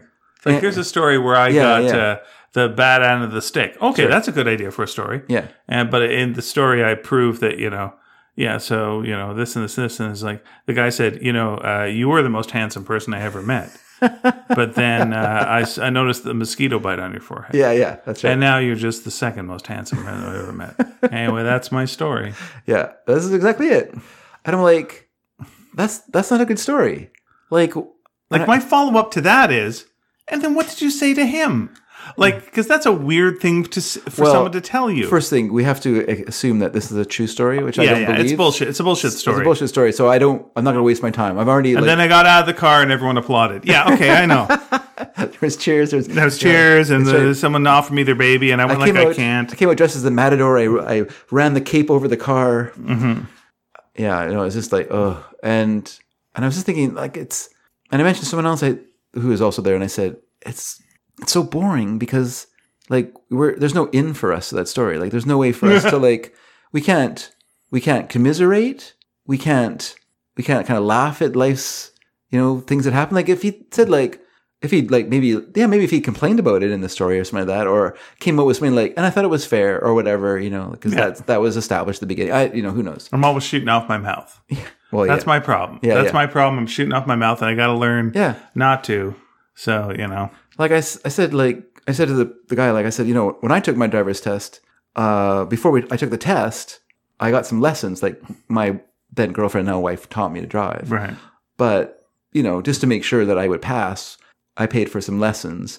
And one of the things the guy said was you know always set your e-brake when you park when you go into the place and that will you know and he also gave me some tips about looking over your shoulder and this and that. They're all things to help me right? And so then when I actually went for my lesson I went there in, in Lisa's car, you know, and I made sure I set the e-brake and everything. And then, and so I'm doing everything right. The guy comes out, we get in the car, we go, we, and everything was working fine. Like when I drove there, everything was fine. As soon as the test starts, I go to back out, the car's just like, and I'm like, oh my God. I put it into forward, it's, and it's like kind of lurching and stuff like that. And I'm, I said to the driver or the tester, I'm like, I don't know what's wrong. It was running fine when I came. I don't know what's wrong with it. He goes, he says, well, maybe you should take the e-brake off. so I never used it. So I never, didn't even occur to me to take it off. And so I told that to the guy and he laughed, of course. And I said, that's a story because it's not about how great I am. It's about a mistake I made, mm-hmm. you know, and that's, in, that's interesting. Now you can, you might have a good story to tell me about something that happened when you were, when you did a driving test. Cause you know what? I'll tell you the truth. No one does great on a driving test. It's all just chaos that you're barely in control of. And you just hope at the end of it, there's less chaos than just enough chaos that you, you'll just kind of pass this thing. The, the, the tester will take pity on you and just let you continue on with your miserable life. And hopefully at some point in maybe 20 years, you'll be able to drive. And that's it. That's, that's, that's the truth about, you know, no one gets 98% or 100% on those things. It's not designed that way. It's just, ugh, just, I was saddened. I think there's a lot to um, telling stories with, with people, even strangers. Yeah. where it comes down to the importance of curiosity and and you being curious about what they say and also reacting to what they react to. Mm-hmm. Yeah. So if you know your story is like tanking, you know, That's right. Get get- out, get out get quick. out you know, don't keep don't keep that Yeah, thing yeah. going. Yeah. But like seeing if there is a connection to them that they can relate to or somehow, and and then when oh, is the uh, is this recording? Yeah, it's fine. It's just, Okay. I didn't know. I last week I put the cord so it was not Yeah. in my feet's way, and I guess when you're moving it around when you're using it, you Well, Okay. I'll have to remember to, to uh, adjust right, it I next time. tried to I tried to make it so it was all set up Yeah, no, properly. I've moved it outside. So scared. uh, but yeah, it's just like being. I think that's one of the nice things when I go to like things with friends, and even if like say, there's new people there, Yeah. it's just like my friends are curious. Mm. My friends are curious, so like there's never that weird energy of like, well, because it's not people trying to like set up a story that's Yeah, gonna like yeah. boom, yeah, yeah, boom. It's yeah, it's there's follow up questions. There's Yeah. things, you know, there's, there's. It's like there's always something in that story that like Yeah. is worth a follow, and then that Or- might trigger a story. yeah. That's the thing. It triggers other stories, so then you end up with like a discussion of of other other people's disasters when they went to do their driver's test. you know? Yeah. and I mean, most people have like some sort of disaster in their driving test. I have a few. Yeah, you know like i say that's that's life and you know so that's that's those are to me those are stories because those are stories where you know anyone who's gone through a driver's test will listen to that story and go oh thank god that wasn't me or poor you or whatever well, or that it's just- reminds me of something Yeah. that you know happened to me. yeah exactly And like here we go. I have a hard time when I'm doing stand up uh, to like go, okay, let me put six bits in a row Mm. and then just go and I'm going to talk at the audience with these bits and it's it's fine. But when I was hosting uh, a show called a Amuse Bouche where I was I was the host. yes Um, good description this, this, the other stand-ups would go and they would do their routines Yeah. and it would be like oh yeah yeah i got something on that i got Mm-hmm. something on that i got something on that okay because i've got a lot of s- stuff Yeah. but then it feels more organic where it's just like you know and i'm not doing the same topic as this person but it's just like oh yeah you're talking about oranges so here's what I don't get about oranges. Yeah. And it's like, oh, okay, now this feels like a natural conversation. We're leading from one thing to the other. Instead of someone just going like, here's a story for you. And it's at the end now. Did it work? Did it work? Okay. Got to build the energy up again. and we're building the energy up from scratch. And here we go. Because, you know, some of the bits are not going to work. yeah yeah Yeah. And uh, and a, a- lot of people go to parties like that and just like here's the story I'm going to tell you and there's it's got a start, middle and uh, and end and there's no way for you to get in on it and and it's like oh no. Oh dear. I learned very. I, I remember like remarking to myself. Actually, like remember remarking to myself. I remember telling a story to someone, and they laughed. They just laughed uproariously at it, and I, I just suddenly occurred to me. I went, "Oh, people really like stories where you look bad. That's what they want because it's you know like if you just go to people and say, you know, oh, I saw this woman today. She thought it, she thought it was so handsome, and she, you know, who cares? There's nothing in that story. But if if it's like a disaster, you went on a date and it, there was a big problem or whatever, people enjoy that because it's either either there's sort of a relief to it of I'm not the only one, or it could happen. You know, you know what I mean? Like it's not. It, we're, it's a shared misery. You know? What what when you're saying that it just reminded me of a John Mulaney bit. Yeah. Where uh, he's walking down the street, he's wearing something new. Yeah. And a couple walk by, and uh, one of them goes, uh, "Hey, cool guy," and it's like, "Oh, feeling good." And then the, the the other person in the couple goes, "Oh, that's mean." that so sums things up. Yeah. of just that experience, and it's like, oh yeah. Yeah. that's like that's a good example of that. You know, he looks.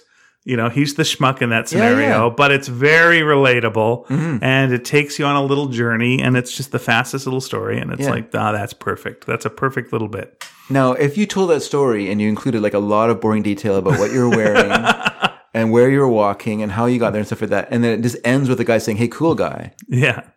that's not a story. that's not a good not story. It's not a good story because there's no there's no way in for other people.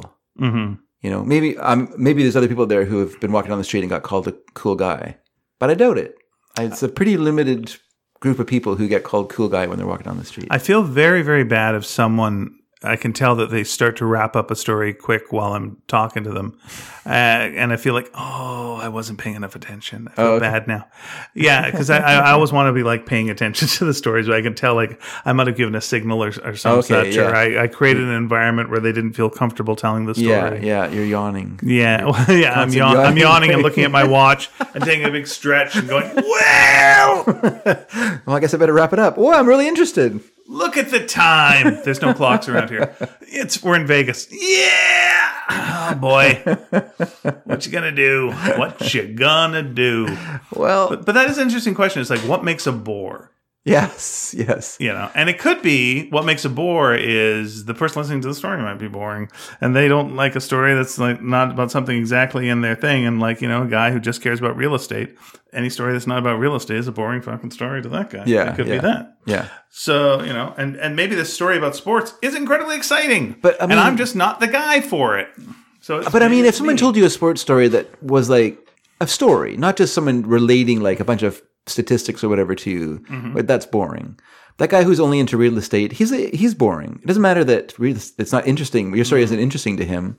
Your good, if your story is good and it's not interesting to him, it's because he's a bore. Mm. You know, his limited worldview, you know, negates interest in other people and other things. He has no curiosity. let's you know what we are right now soaking in so much irony it's ridiculous because jesus christ we have been talking for we're coming up on two hours. Yeah, uh, and you know i swear there was at least a half hour where i was just doing jack and jill go up the hill yes, things right? And then we got into dr seuss for fuck's sake. Yeah. what is that relevant towards? But but yeah, I think I think one of the things that just makes things interesting, and you know, you tell me if any of this is interesting, folks, uh, is just interest. yeah, It's just like, oh, okay, Yeah. then what? And like I'm just generally interested in like Yeah. you know what you have to say on things, and it doesn't necessarily have to be about the most exciting topic in the world. No, exactly. And you know, and I'm not opposed to walking around the woods a bit and looking at things, and then like, oh, we found something. Look at this. it's good. There we Whereas go. there are a lot of people who are just like, well, where are we going in the woods? Mm-hmm. Well, we got, we're just going to walk around. So, well, to see what? Yeah. You know, just, you, know, you got a path? I don't know. Just go in the woods. Just walk around. yeah. We'll see what happens. Hmm. I just like having a destination. Okay, fine.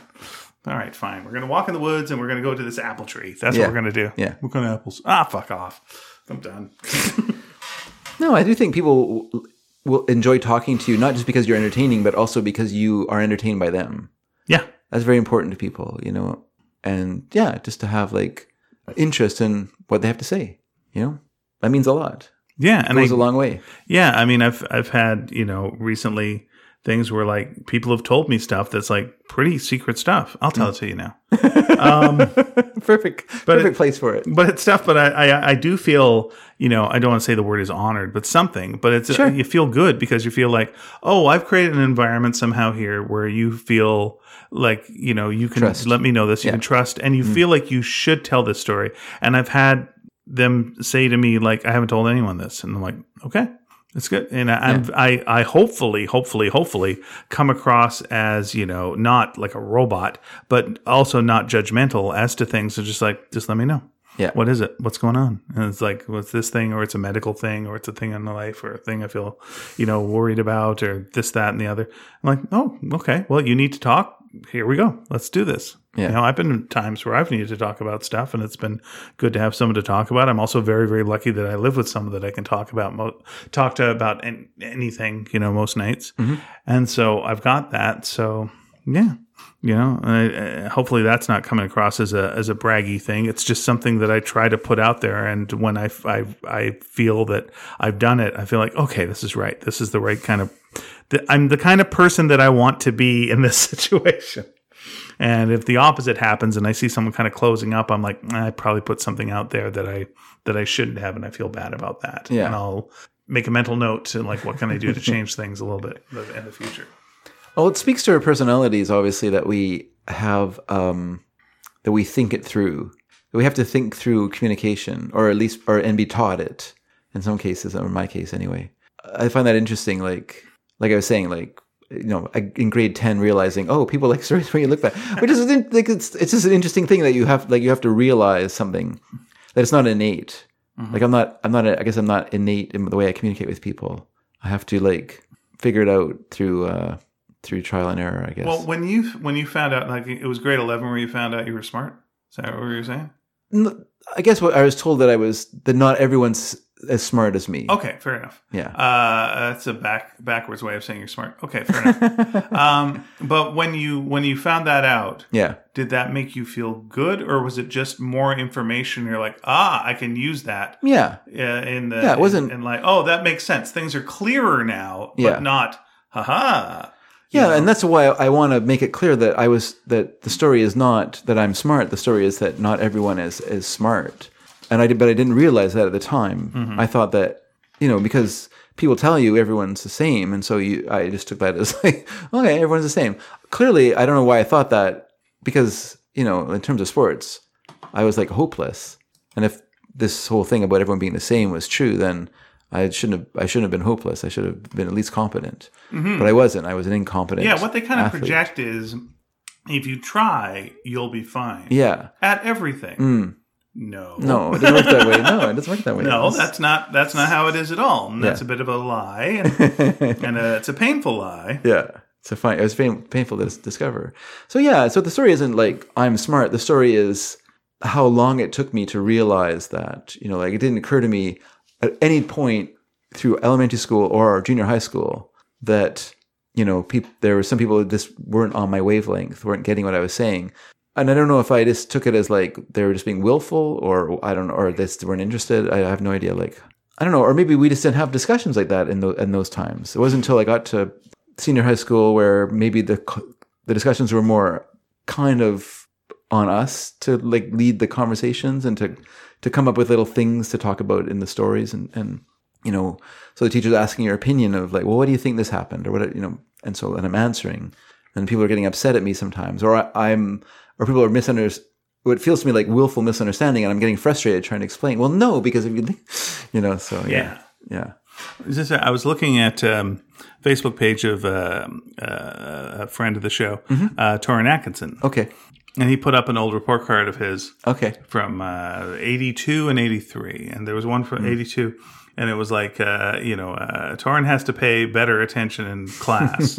You know he uh, he does he basically he does well but uh, wastes a lot of time with his immature tomfoolery. His behavior is disruptive to the students. Yeah. and uh, you know uh, he w- if, if if he you know paid greater attention, it would be an all around improvement. And then the next comment the next year is my previous comment continues to be applicable. I am most concerned about the lack of improvement. And seeing that, it was like uh, you just like I understand that a school is a school and they've got to like Yeah. you know get uh, discipline and whatnot.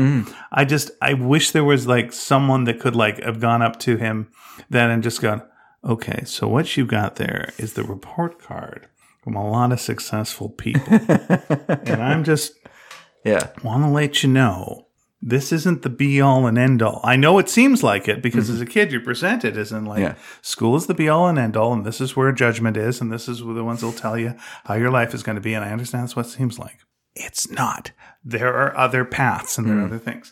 And you know, it's just like, oh boy, just just someone trying to. And I understand why they're saying it as a teacher, but uh, you know, it's that tomfoolery yeah that made him what he is. You know, I mean, there's also you know other things, and he's uh, very studious in uh, his research and work and stuff that he does. But yeah it's like yeah, that's that's the thing that people are calling bad uh, is is going to be good in the future. I yeah, I don't have my my mom said she had some old report cards of mine to give me, but I she didn't. So I, Yeah. don't know. I don't know if I didn't answer the right questions when I was there to pass the test. Nope, sorry, you don't get the report cards this time, Dave. Maybe next time.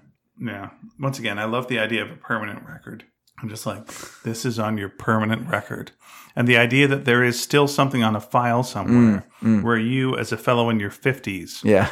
you know, it's just like, is there any way? Did you believe the permanent record thing? I didn't. I didn't was. Oh, is there a Yeah, permanent it's record? real. Yeah. Oh, I don't. Mm-hmm. I don't think it matters, but okay. About 20 years later, at, um, at, uh, at what's it, 20, what, what year? Oh, Jesus, I don't want to even get into it. But it was about 20 years or what have you. Okay. And uh, I think it was my sister went to check something out, and she looked up my permanent record, and yeah, Okay. there's stuff still on there, and it was Oh, there, okay. and it's still at the school, and it's still in files. I guess. Yeah. I guess that's the, tr- that's true. Yeah, and it's just like, huh, that's just so weird that that's a thing. That there's a permanent record of like some shenanigans you got into when you were like a zygote. I'm like, okay, Well, I do remember um, my friend's mom worked for the school board, and, and she and I were both in this this same class. But I think I've talked about it before, but this grade four class, which was just a complete shit show. And and yeah, she would often talk about. She'd go, "Oh, I was looking through that file again." because she, I think she was just always very upset that her daughter ended up in that class because her daughter ended up in this class with misbehaving boys Yeah. because she was shy. yeah. And so it had this weird mix of students in this class. All, basically, it was a class where it took all the sort of behavioral problems. Yeah. I was in the class because I like to read in class. So because I like to like sneak a book into my desk and pull it out while the teacher was talking, I would I ended up in a class with misbehaving boys. Yeah, you can be you can get into trouble for this something that's called the same crime for radically different Yeah, yeah, reasons. yeah, yeah. Yeah. It's um I mean and sorry, I checked out. Mhm. I checked out of school. I've already checked out. You guys blew it in grade Yeah. 1. You blew it and I'm I'm done. Yeah, I literally checked out. I just like literally left. And found a way. I never I, I, always I always Count went. Monte Cristo'd my way out of there pretty repeatedly. I was the responsible older brother who continued going to school. Sure, it was very important. I wish there was like something like there were so many you know little uh ads of the you know the the, the something council and it's just like don't eat poison and don't smoke and Yeah. here's the thing and there's even stuff like you know don't drown your food don't put too much gravy on things I'm like what the hell is that is that a big problem yeah there's too much salad dressing like what that who has to make a cartoon about this now you're just filling time yeah, seems to be a but but there work but there should have been one, and you can't do it obviously. Where you just come, school's not for everyone. It's not the place for everyone. There's lots of options. I know we shouldn't tell you this, but it's not for everyone. If it doesn't work out for you, there's still other things that you can do. Though your parents will tell you there's no other options. That's their Well- limited viewpoint. They say it with love, but that doesn't necessarily mean it's true. I mean, when you are uh, when you're in elementary school, I think that is your you don't have any options other than that. Yeah, elementary school. Unless your parents are home, there's no other options. No, no. to school Elementary school, I'm, I'm, I'm, I'm with you on. But, uh, but even so, I wish there was a way of explaining to kids. Not every school is perfect. Yeah. Not every school is going to be right for you. Mhm. You might find yourself for a year in a class that it's not good for you. Yeah. That could happen. And it's a it's a real freaking drag, and I'm sorry. and that's just that's just the way it is. Sometimes wrong place, wrong time. Yeah. But that necess- doesn't necessarily mean the next time you come to school it'll be like this. It could change. Uh-huh. Yeah. It's like how how do you explain that to kids? You know, when everyone who's explaining stuff to you has the same agenda, which is just like want school to work out great for you and this is the way it goes and it's like of course the guidance counselor is going to tell you this is the path to take because that's the thing Yeah. they're supposed to say Yeah. No, it's true. I, And, I oh, just I lucked out that I was able to like get out and do like theater things, Mm. and so I had like another s- set of mentors, you know, outside of uh, my thing. And I guess sometimes people will have that with like sports or other things that they do, you know, other other hobbies or anything that they're connected with. So Mm. they get another perspective. it's um, I was it just makes me think like you know as a kid, as a kid, as an adult, I I have trouble asking, I have trouble asking for what I want. Mhm. Um, you know, I had that as a kid as well. You know, like there's I just couldn't whatever I was unhappy about in school. There was no way I could communicate to my parents about that. You know? Right. Did you have experiences where you asked for what you wanted and it went bad? No, just my personality just is not. That so way. you have no cause and effect for it. Like it's just, it's just. yeah, I think it's just the way I am. okay. And Eve's like me in that sense because it's kind of funny. We were talking about this film that we both love called uh, "How Do You Know" with Paul Rudd and Jack Nicholson and, and Reese Witherspoon and Owen Wilson. It's a very good film. It's a James L. Brooks film, Okay. and there's a scene in it where That sounds like a James L. Brooks film. what's that? How do you know? Yeah, that Yeah. sounds like a James L. Brooks. It's such a good movie because it's so open ended. It's so open ended, but um, but in the movie, Reese Witherspoon, who, she plays a, a girl or a woman who's from childhood on was a great sports, but a great athlete. She played uh, women's softball. She competed at the Olympic level, and then she reached that point which all athletes reach, where you're no longer, uh, a, you know, you're no longer um, helping the team. You're going to start hindering the team, and she gets cut from the team. And now she's cast adrift into this new life to find a new place for herself. And there's a scene where she goes to talk to this, goes to talk to a psychiatrist or goes for counseling, and it's played by the actor, uh, actor who played Monk. I can't. Uh, it begins with an A. Yeah, we'll say A- A- Adrian, Adrian, Adrian. Yeah, it begins with an A. I know that much. His first name begins with an A. I believe so. There's an A involved. Okay. Anyway, um, she Tony Shalhoub. oh Tony Shalhoub. That's totally not an A. Totally not an A. You know Tony Shalhoub. Tony Shalhoub, who's a great actor. He's a uh Tony Shalhoub type. Yeah, yeah, he's really he really meets that type. So uh, she goes to talk to him, but she's so uh, By the way, so let me just say, this is how I'm remembering things now, and I'm just going to tell you this Oh, sure. weird tip. yeah, yeah, Is like, oh, who's that? Who is it?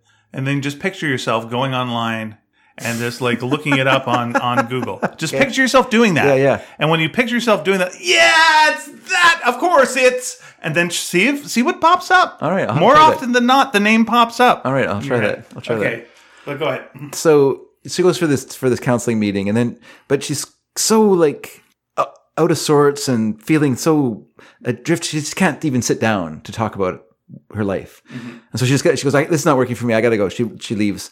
And then she comes back in. She goes she says i just have to i just have to ask you one thing. If you had one piece of advice you could give to every one of your like just sort of a general piece of advice you give to every one of your your patients what would you say? And he said he says um know what you want to do and learn to ask for it. She's like okay. And then she leaves. And she comes back again. She goes that's really hard. He goes i know. Yeah, but you've made the first step you've come here and talked about it yeah. and uh I mean, we even I were talking about that, and she said, and I said, I said, ah, but that's so hard, isn't it? She says it is so hard because I'm like you, I can't ask for what I want. I said, yeah, I know. We both have the same problem. We're both the same. Yeah. We have trouble like putting ourselves forward in any kind of situation. You know, Well, my natural first- reaction is to to withdraw. Yeah, the first okay. Well, the first step in that is to take the can't out of that, because that's that's not true. Well, here's what you do: you got to break it down into like, because you tell the truth. You like to tell the truth. Mm-hmm. I do. You tell the truth. I try. Okay. I So- try to tell the truth. That's So here's a, okay. You, that's right. That's good. That's the truth. yeah. to say if you said like I always tell the truth, then you're full of shit. You're Yeah, lying, yeah, and so you've, you've you fucked up on that. um, but you're right. You try to tell the truth. That's correct.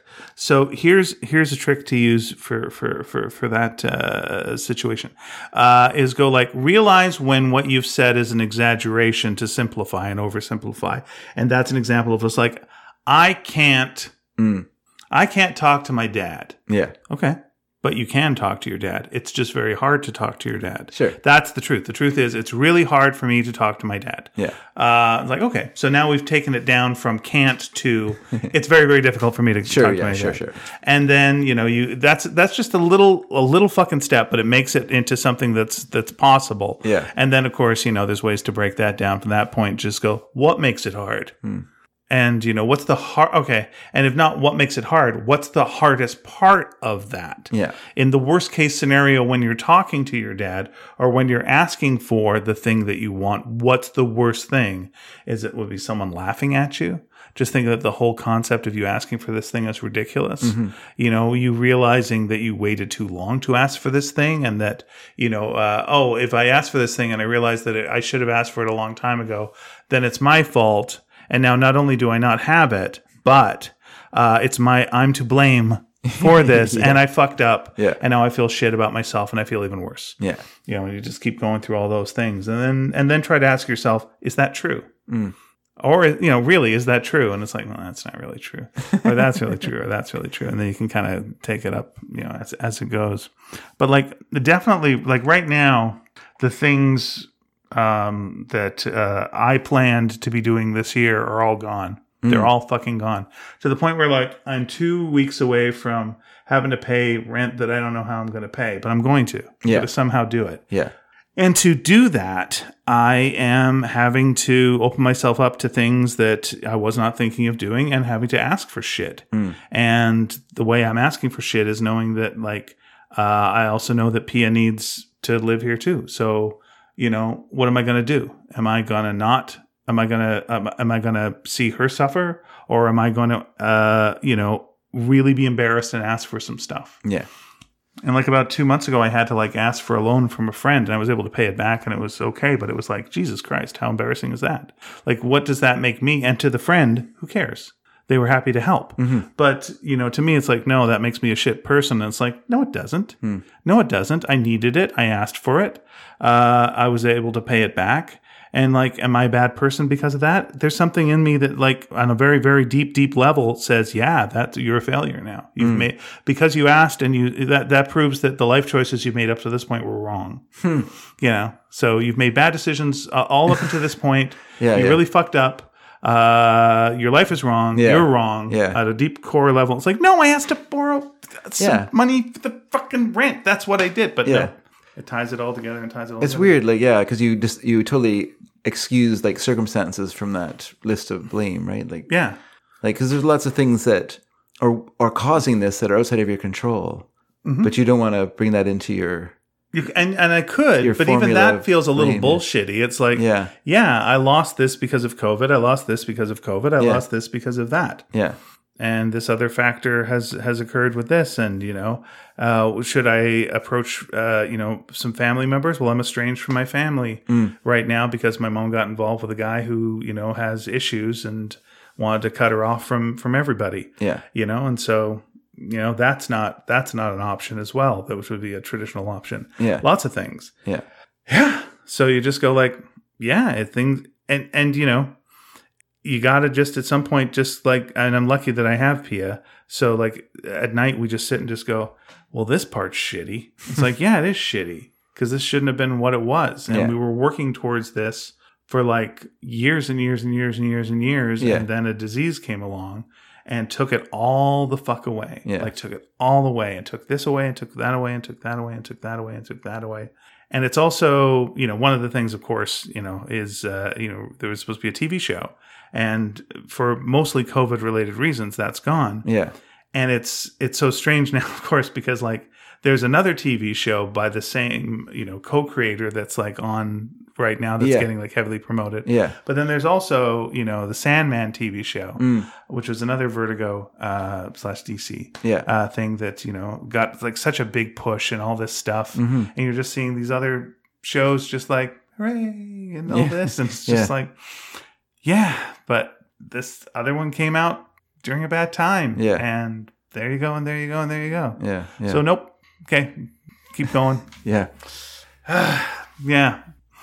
So so yeah, I've had to like you know find a way to like ask for shit that uh, that uh, you know I I, I wouldn't uh, you know before. I've got to like email people and just and just go like if you got any work you know let me know and try to say that in a nice casual way. Yeah yeah. And like how much do I say in the letter about you know do I just keep it super short? Do Yeah. I make it friendly? Does making it friendly sound like I'm I'm being fake? Yeah yeah yeah. Ah, such an enormous pain in the fucking ass.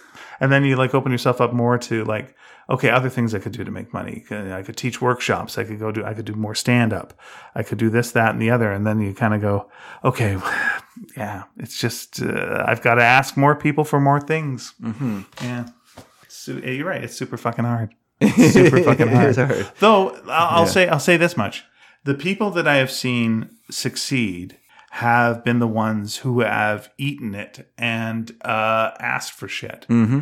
And at times, other people have looked down on them for asking for things and for being so, uh, you know, inquisitive as to, you know, hey, is there anything going on? What's going on? What's going on? What's going on?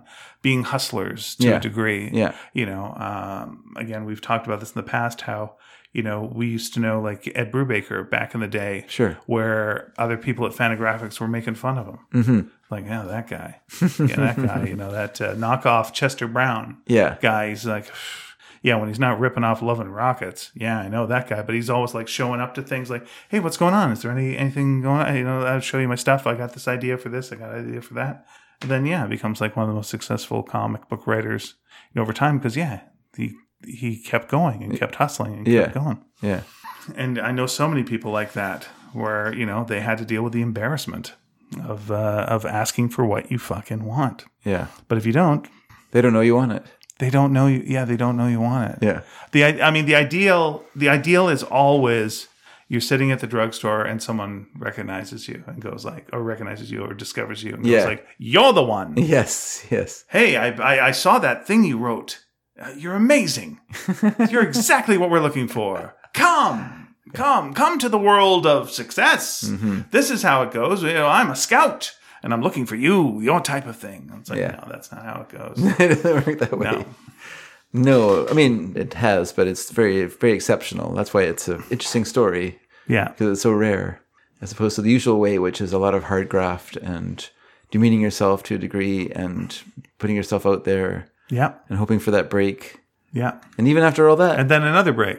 And That's another right. break and another break. you got to have a lot of breaks. It's, Yeah. uh, not everyone makes it that makes it. That's just the, the. But if you don't try, of course, then yeah, it's uh, it is yeah, it is interesting. it is. Yeah. It's just that thing of like, yeah, I, when you said that, I've never thought about it actually, but when you say, when you said, "Is it too late? Did I like miss the bus on this? Like, did I, you know, I put it off asking for too long, and now now that's gone." Which has never really occurred to me as like as part of it. But yeah, that is like a, I can see that as being like a worry. Like, oh, that'd be terrible. For some people, yeah. But like honestly, I know you've talked in the past about like writing a book, and I'm like, the book that you'll write will be a book that you could only write at the age that you are. Mm-hmm. You know, with the experience and who you are. That's true. Yeah. That's true. Yeah, like yes, that is very true. Like some ways when I think about people who are like in their 20s who write a book, I think to myself like what are they what could they possibly say about anything? like they haven't they haven't even lived the life yet. Like they have no no experience to bring to what they're talking about, you know. Well, what? Yeah, what they've got, what a they lot of received wisdom, I guess, but Yeah, I mean, I look at stuff that I wrote, you know, in my in my twenties, and you know, there's definitely and stuff that I like to read. Yeah. But what you get a lot of is, um, you know, uh, how you feel, and you know, can you express how you feel about this? And Mm. Yeah. like, okay, yeah, I could do that, but you don't have the context of how others feel. yeah, yeah. And, and that's something that as you as things go along, you you open up a bit more and just go, oh wait, wait, wait, wait, wait, wait, wait. I'm I'm one piece of this puzzle, and there's Yeah. all these other pieces, and it makes a much more interesting story if you know. Because you, the this kind of story you write in your twenties is your boss going, "You got to work on this, da da da da da." No, boss, I don't want to work on this. You got to work on this. And, "Oh, okay, find my boss, and you you're complaining about work, and something happens at work, and you fall and you slip, and you fall into the fryer or whatever, and that's your story. But like the story that you tell later on, it's just like, let's say with the boss. yeah. How long have they been here? What's their dreams? What's going on with them? And like expand it, and now like the whole world is way more interesting, and like everyone's got a perspective, and it's like, yeah, it's, it's, it's, it's way better. And like, you know, you're not the first person that had this job. What was the last guy who had this job like? Why did they leave? Yeah. What did they go on to do? Yeah, that's clearly why your your sense of humor gets less cruel as you get older as well. Mm-hmm. Because when you're young, it's just all about you and whatever whatever pain you inflict, you don't even think about it because you're you're just not even thinking about that. You don't. Other people don't really exist in your in your world. Your job. I think this is one of the reasons that the Paul Chato stuff bugs me. Is is when you start off, you're uh, when you're jam, uh, you're a freaking child. You know, your your thing is that person's different. They got a haircut. Make fun of them. The different is the person that you make fun of. You make fun of the different, and your your your parents will tell you it sometimes. You know, uh, they're just jealous of you. They're not jealous of you at all. It's just you're different. That's it. The end. You're yeah. different. So like you know, you make fun of the different, and then you know, as you're as as you're as you're going on, you make fun of the status quo because you know you're the rebel against the status quo and Yeah. what have you, and then you know if you get older and then you're making fun of the different again, well you've you've completely gone completely back, you know, and just like Yeah. yeah, this new thing is stupid. Well, I, yeah, of course it is. But you know what? It's all stupid, man. it's all stupid. All all trends are stupid. yeah, They're trends. They're here for just a little bit and then they're gone. And some people have nostalgia for them. But yeah, this TV TV's dumb now. It's always been dumb. It's always been dumb. Some of it's been good and some of it's been dumb. It's always been dumb. But you know, it's just sad that you think like you know things are so much worse now, and like they're they're really really not. yeah. Yeah. I think. Well, I think for people like that, also there's a time when they had a lot of attention paid to them, Yeah. and now there's they're not having as much attention paid to them. And why is that? Not their fault. You know, it's TV's fault or it's the society's fault. The way things have changed. You know, they don't. They're not interested in in white men anymore. Straight white guys. No one wants to hear from them Yeah. anymore. No one wants to listen to straight white men because there's none of them on TV or anywhere else that you look. No straight white men. You know. I remember telling a stand-up comic who was like a very popular stand-up comic in town that uh, uh, things things are the best I've ever seen them in town. And he was like, "Nah, they were they were better like ten years ago." I'm like, no, I was around 10 years ago. They weren't better Yeah. 10 years ago. But the thing was, he was more relevant 10 mm-hmm. years ago. Yeah, exactly. Yeah, yeah. And that's that's the biggest fear of of people is like I'm not relevant anymore. And if I'm not relevant, I'll die. Because if I'm not relevant, they're going to put me in a home. yeah, I'm going to be forgotten and and, Yeah, yeah. and that literally is death if you're not relevant. If you don't matter, Yeah. then you don't matter and you're going to be put away yeah. and that's the end of you. But also, I want to. I want to be relevant, but I don't want to. Ch- I don't want to change to be relevant. Like I don't want to have to work to be relevant. Mm-hmm. Like I did the hard work Yeah. 20 years ago. I don't need to work again to be relevant. Yeah, what I was It then should be is like enough. Yeah. yeah. I should be like relevant emeritus. Just keep on. I should always be relevant. Right. You can't make me un, you know irrelevant. I'm always I'm always about. But yeah, it's it's weird that uh, sense of uh, yeah, of I guess what you could call it. Um, what do you call that? A sense of there's a lot of things. entitlement. Yeah. because it always seems to be a word thrown around about the younger generation You should being be yeah, you should be the center of the universe. yeah, You know, your your generation, who you are, and what you care about should be the center of the universe. Mm-hmm. Yeah. like it was for a brief period of time. yeah, Like it is for a brief period of time for everybody. yeah, exactly. Yeah, Yeah. yeah, Like everyone in all the whatever they are, if they're the in the millennials or zoomers or whatever. That's my new word. Millenni- Millennials. Those are ones who are just on the, the ones cusp. who went to Lilith Fair. They're ones on the cusp between millennials and zoomers. Oh, jeez. Okay. it's always good when you make up uh, new terms. It's fine. It's all fine. so um yeah what yeah like all those they'll all yeah they'll all come and go they'll one day they'll be uh being boomered by a, a different generation you know and that's that's just how it goes well i like well i don't understand why people are up i honestly don't understand why people are upset about these things because it seems like maybe it's because i'm a dad? Maybe i don't know or it's just my personality? Because i'm a dad like if, if i talk to my dad the way my daughters talk to me sometimes i don't mean that they're rude or anything but this you know i'm often sometimes a figure of fun. Yeah. you know because i have my quirks and whatever. If i talked about my dad that way he would not be happy with me and it might be physically unhappy with me. No i wouldn't say that but it would just be he would be unhappy with me. Right. he wouldn't couldn't take it you know wouldn't his pride or whatever i'm your father you know whatever whoop de do Yeah. Well, there's not there's there's not as okay.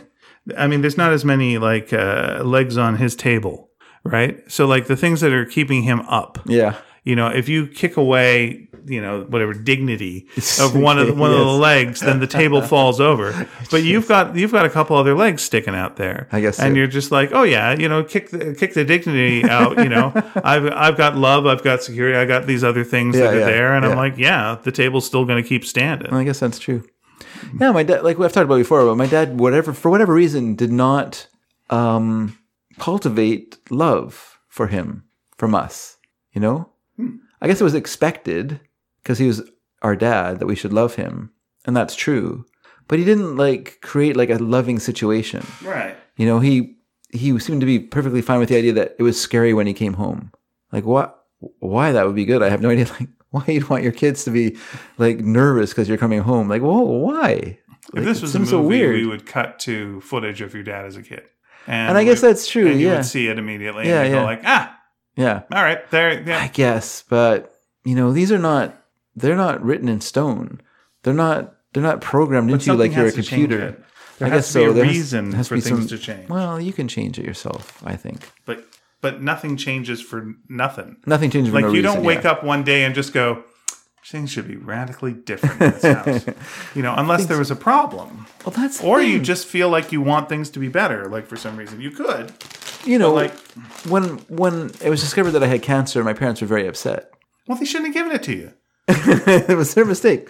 Yeah, And my dad hugged me. My dad hugged me, which he never did. He wasn't. Yeah. He wasn't. He's not, he's not a physical person. And he gave me a, a hug, and he was very upset. You know, and that was very meaning meaningful to me.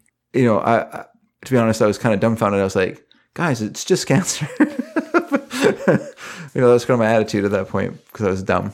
But you know, they're obviously upset, yeah. and that was very meaningful. But it never carried on after that. You know, it wasn't like No, no, because things went back to the way they were. I remember I remember one time some people were visiting Lisa's mom and dad. And the dad was sitting with his son on the fireplace, which is because we were, you know, there's a lot of people in the room, and and his dad had his arm slung over his son's shoulder, and they're sitting there like perfectly comfortable like that. And I was just like, what am I looking at? This is insane. uh, it seems so odd to me because that would never wouldn't fly. Yeah. You know, even if I did that, if I slung my full, my arm around my dad's shoulder for sitting there, my dad would not. He'd get up and walk away. I'm gonna go get something from the other room. I'll be right back. You I'm gonna do a weird uh, visual description, which is I think you know just imagine that there's a rut that's like in the ground. Yes. right? There's a rut, Sure. and that rut was dug by generations of uh, father-son relationships in your family. Yeah. And so, uh, you know, your regular relationship with your dad, wake up in the morning, have breakfast, do things, maybe a little roughhousing, Yeah. whatever. This is all stuff that's in the rut. Yeah. And so everything stays in the rut, and it's it's very similar to the relationship that he had with his dad, probably. Yeah. But then you threw something into it, which was cancer, which was like, you know, uh, his dad never had to deal with him having cancer. Yeah. That's completely out of, that's not part of this. That's new. Yeah. So all of a sudden things go, and and we're stepping out. Wait, we're a little awake. We're what? Wait, how do I feel about this? This is different. I don't have a pre-programmed set of emotions or feelings or reactions to this. My son could die. My son could fucking die. What the hell? Well, how can I save him? I've got to save my son. That's what I do. I save my son. But I can't. I can't fight cancer. But I have to because I've got to save my son. What the fuck do I do? And so he doesn't have that. And he's Yeah. got to hug you. Yeah. He's got to reach you. He's got to touch you. He's got to do something because he's got nothing. He's got no way of like saving you. And his job is to save you. Yeah. Yeah. And if he doesn't save you, what the fuck is he? And so like it just like it just broke him off for a bit. But then you know my son's okay. Now we're back to the rut. yeah. Now we're Yeah. back to this, and we're, and we're and we're going forward. Sure. If there was something else that happened, like when my dad lost his job, the everything changed. I think a bit, and and and he had to become a different person than he was before because like it broke the rut. Yeah. And I think I, I just think like that's the thing with a lot of parents. Yeah. They just repeat until and there's something that happened with you that broke the rut of you and your dad. Mm-hmm. Maybe it was like how you grew up. Maybe it was things you went through. But yeah, you made uh, Well, for sure, it was things I went through. I didn't want my daughters to go through that. So right. I said, that I'm going to be different. Right. You made a choice. And you broke you broke the rut and you know, some things you probably repeated because you can't not. Yeah. Well, yeah, I made my own mistakes. Yeah. Yeah. I mean, I struck out on my own. I'm a pioneer. I made, made my own Right. mistakes. And when they have kids, they're going to do their own thing too and they're going to make some of the some of the same mistakes. Mm-hmm. And some of the, you know, they'll do they'll do other things as well. But yeah, it's like it's very very hard I think, especially, you know, so listen, it's hard for everybody. But I think I think it's hard for fellows like our fathers Mm-hmm. to express emotions and as you say say what they want. No one ever gave a shit what they wanted. Yeah. You know they you take care of your family. That's it. Yeah. that's you got a you got a responsibility. That's it. What do you want? You want something else? Yeah. fuck you. Yeah. that's be a man. Be a man and just like raise your family and and and do your thing.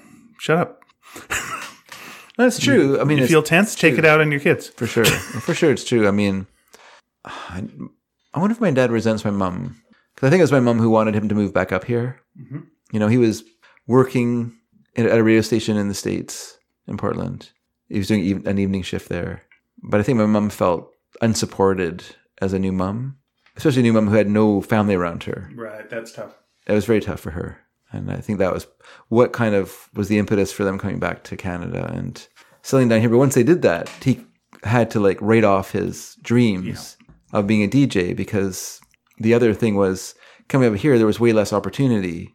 And then the opportunities are, you know, miles away anyway. Like you're not, you're just giving up because you can't, you can't make your way into like a, a hot market where people want to be and there's lots of you know there's already lots of competition. I mean, you could have tried, I guess, but also you have a kid to support and you need to get a house and blah blah blah. Right? You've got a life to. Yeah, I've never felt like he resented that though, which is props to him for that. Like I never, I never in my whole life did I ever feel like my dad was or ever make a hint of or say anything like, you know, I sacrifice blah blah blah for you kids or whatever. He never never brought it up or never rubbed it in our faces or anything like that. And I know it must have been hard, and he did give up his dream, something that he did ask for. He had the courage to go to the States, join the army, get a citizenship, become a radio DJ. You know, those are all big steps to take, you know, for someone who grew up, you know, in a different country and, you know, to to go. But then to have to like pack it all in. Oh, I've got a son now. so I've got this jerk. I'm sure he's gonna be really grateful about this too. It's not a kid's job to be grateful. but I am grateful. yeah, but it's not. It's not. Your job. No, it's not. Not at all. But I understand the sacrifices a dad now that you do make because you have to. You have to like your priorities have to change a little bit, at least. You know that doesn't mean that you have no uh, no authority, not authority, but you have no agency. Right. But just that you have to be more circum- circumspect in your what you're asking for. Can't I'm going to be a movie director. I'm, I'm going to LA. So long, suckers. Yeah, no, it doesn't. Not going to happen. If you want to be a dad, if you don't want to be a dad, you can do that. That's perfectly okay, I guess. But not didn't seem like a great thing. I'm going to become a raider. I'm going to go and live in a cabin in the woods. Bye. That's a creepy writer, but yes. or the start of a Stephen King book. That's right. I needed the, the this this fic- not me this fictional. Uh, Yeah. You'll end up living in a painting that might also be hell. Eh, You know, but you know, You whatever. don't know. Sure. You know, the important thing is you followed your dream. Good on you. That's right. Way to Good go. on you. Or, you know, you're a regular writer and then someone's just busting your ankles. So, you Hmm. know, either way, it's great to be a writer. Sure, it's, sure, it's hard to be a writer in Stephen King world, isn't it? yep. You're alcoholic. You're getting murdered. What you don't see is all the books Stephen King writes where things are swell. He just puts those on the shelf because he knows no one's interested and just like, and then Yeah, yeah. things worked out good. yeah. What happened to that dog? Well, he almost got bitten by the raccoon, but he's okay. And they had a lovely relationship and everything worked out great. They're very short books. I'm sure he'll be like Anthony Trollope in that sense that there'll be books coming out after his death. Oh, yeah, yeah. You know, like when Charles Dickens died. Well, we don't know what happened with the mystery of Edwin Drood. Drood. There's no, there's no, uh, no notes to follow. Like it just it stopped there. But when Trollope died, there was books that were continued to be published after his his uh, after his death, after his demise, This is our dollop of trollop for the day. and the Lickens of Dickens. oh, oh, damn it. Hey, you think like there's no new segments. and then there we uh, there we go. Well done you. Um look, Speaking of segments, Speaking of segments and things that we actually do, uh, every other week we revisit a past classic show. And that classic show is uh, Sneaky Dragon Listening Party. Uh, you used to do this fully, a full, full show. But Yeah. now we do uh, little tasters. Like Yeah, you go to bit. the ice cream parlor, get the tiny spoon. sure. Like, would you like to try uh, rum uh, passion? It was like, uh, no, just try it. Ugh. uh, and then you go, give me, give me that old timey one that I used to do. What the Sneaky Dragon listening party? Yeah, oh, that's good. And so we got a little uh, taste of that. And Nice. uh, every uh, every every time, which we do this every two weeks, Mm-hmm. uh, you pick a theme or have a theme picked for you, That's right. and then uh, lay out some uh, tracks, and we go like, oh, it must be this, and it's like, it's never that. So what is it this uh, time around? Well, I thought it would be fun to do uh, top five songs. I kind of I try I wrote this one a little differently for my notes. It's top five songs dash extraterrestrials. Oh, okay, I know this. Uh, it's gonna be the "Turn On Your Heart Light," the Neil Diamond song. No, Okay, I know. I thought of other songs too when I was talking about it at work today. I was like, oh, I guess I could have put on "Calling It Occupants of Interstellar Interplanetary Crafts." in fact, there's one song that starts very similarly to that. In this, it does, but it's earlier than that song. oh, that's interesting. Okay, Um, and of course, "One-Eyed, One-Horn, Flying Purple People Eater." and someone else had just that as well, and I was like, oh, you know, I feel like I feel like that song is pretty well known. It was just used in a movie, so yeah, good. yeah, it was just a nope, and And also, I had to sing it in a dinner theater show, so I'm good. you know when you hear it again. Yeah. The answer to a joke. Oh boy, no, we did the whole damn song. Oh my god. No, no, I just meant that's what the song is. It's, Oh, it's is it? based on an answer to a joke. Oh wait, no, wait, isn't that the Big Red Rock Eater? Is Well, it's the same, it's same joke, same Okay. style of thing, right? Like what's purple? All right, all right. Well, wait a second. Wait a second. Let's Yeah. get let's get out the Laffy Taffy. Okay. Opening it up. All right. Read the joke. The joke is what's purple, Yeah. has one one eye, Yeah. one arm, Yeah. and eats people, and oh. flies and eats people. Oh, What was that? A flying one arm, one eyed flying purple people, eater. Wow, it sounded like you really had a hard time with that. I did as usual. You I didn't do my bubble bubble bubble gums before the show started. okay, very good. All right. I didn't do the Fox in Socks stuff. You did. When Tweetle Beetles battled in a puddle with a muddle. So let me just open up my notes before I uh, Please do. before I get carried away here, because my notes Are the notes. my notes are the notes. So we're going to start with a band. I know it's hard to believe. Okay. So yeah, so it's top five songs extraterrestrial. So we're going to start with uh, NRBQ Okay. from their very first album, which was uh, called NRBQ, that came out in 1969. And this That's is crazy how long they've been around. yes, yeah, That's crazy. yeah, and they've only gone through three guitarists now. Okay. It's uh, it's They, they and I were born the same year. wow, Yeah. they've been around a long time. You're right. Yes, they have. Um, this is Rocket Number Nine from uh, NRBQ. Let's give it a listen, Alright. everybody. Here we go.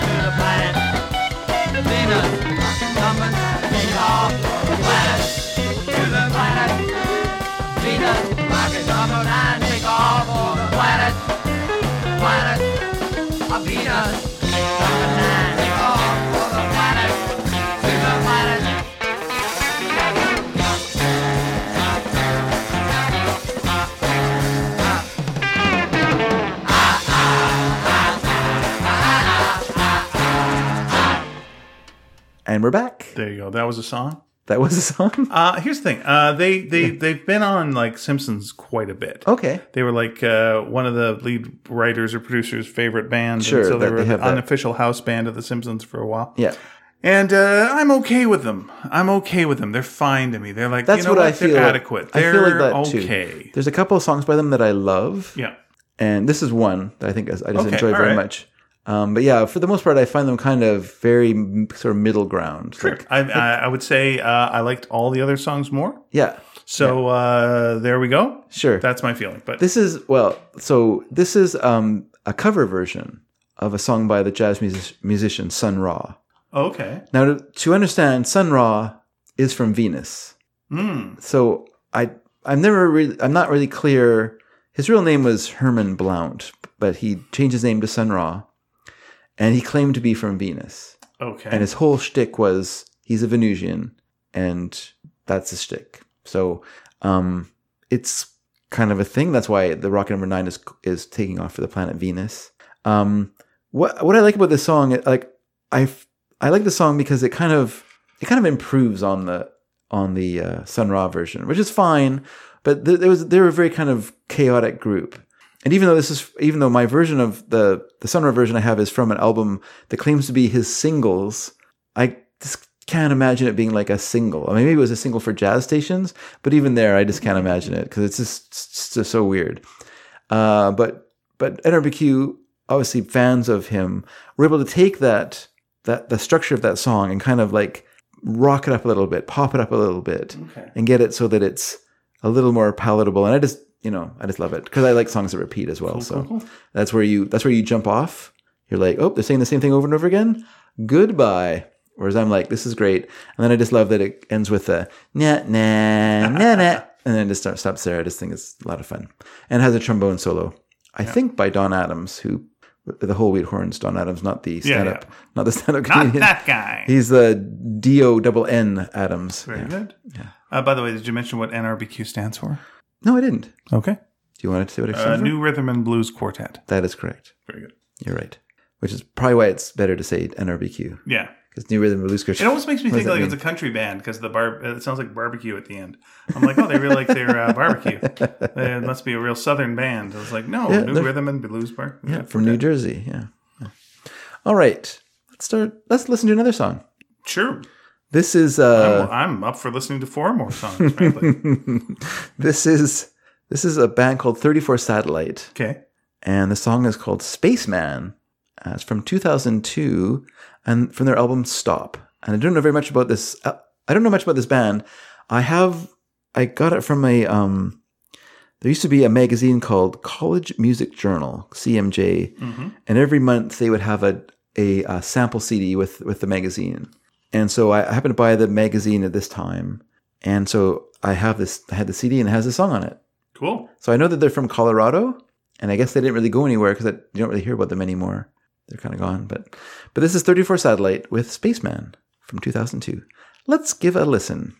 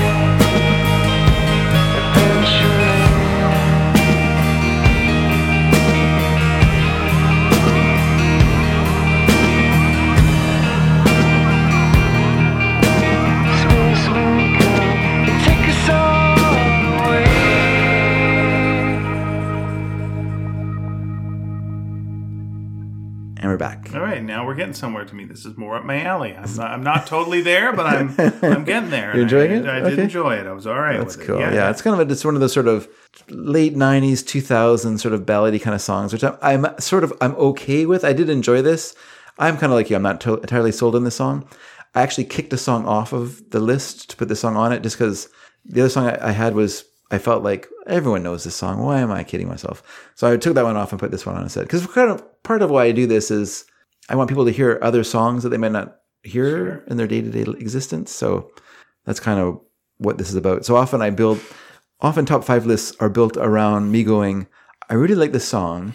Can I find other songs that are like it so that I can play this song for people? And this is the next song. This is the song that I really like. Okay. And I heard the song a while ago.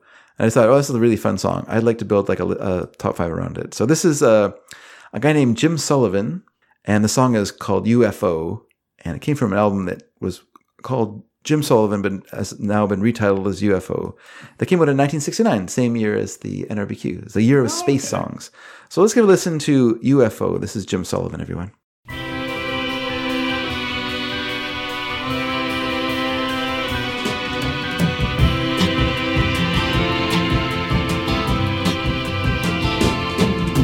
Shaking like a leaf on the desert heat. His daddy's got a bag that's so hard to beat. I bought me a ticket, got a front row seat. I'm checking out the show with a glassy eye. Looking at the sun dancing through the sky. Did he come by UFO?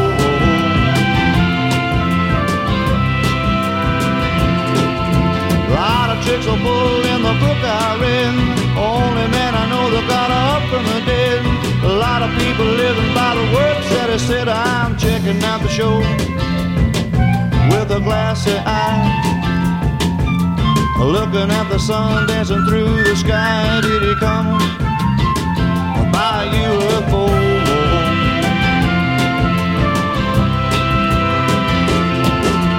Think he'll ever come again a different way. Maybe he is coming while I was away. Too much goodness is a sin today. I'm checking out the show with a glassy eye. Looking at the sun dancing through the sky. Did he come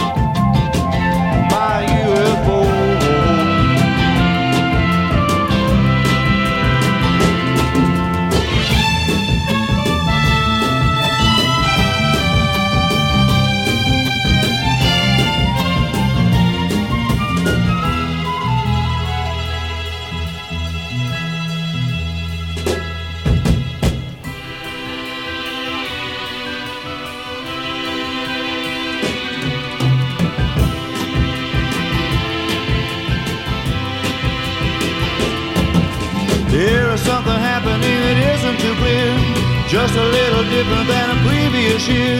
I think the happiness is getting very near. I'm checking out the show with a glassy eye. Looking at the sun dancing through the sky. Did he come by UFO?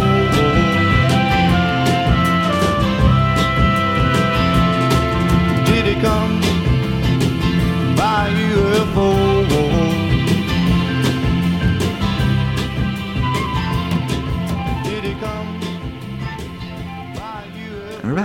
First of the bunch that I really liked. That sounded like that would be fun to sing. Yeah, it is Yeah. a fun song. I really like. Uh, he was he was like a singer songwriter working around L.A. I guess, doing okay-ish. And then he had a, a friend who was like a real fan of him, a guy named Al Dobbs, who apparently was a was an actor. I don't know what he acted in, but he was like an actor, and he started a record label uh, just to release this album for for Jim Sullivan. He was that big a fan, and he he brought in the Wrecking Crew, like he brought in like some of the best session musicians in LA. Like so, it has like all these great session musicians on it. Um, it has a great arranger, like the the the strings in this song are fantastic, and on the album they're fantastic as well. And uh, yeah, it, it it's kind of curious. And then, unfortunately, you know, when you make a boutique label to put out one album, it's highly unlikely that album's going to really catch on because you have no like support staff, you have no connection to the radio business, you have no no one in the music industry to push this album for you, you know. So it just kind of came and it went. And Jim Sullivan was just kind of like, well, that's life, you know.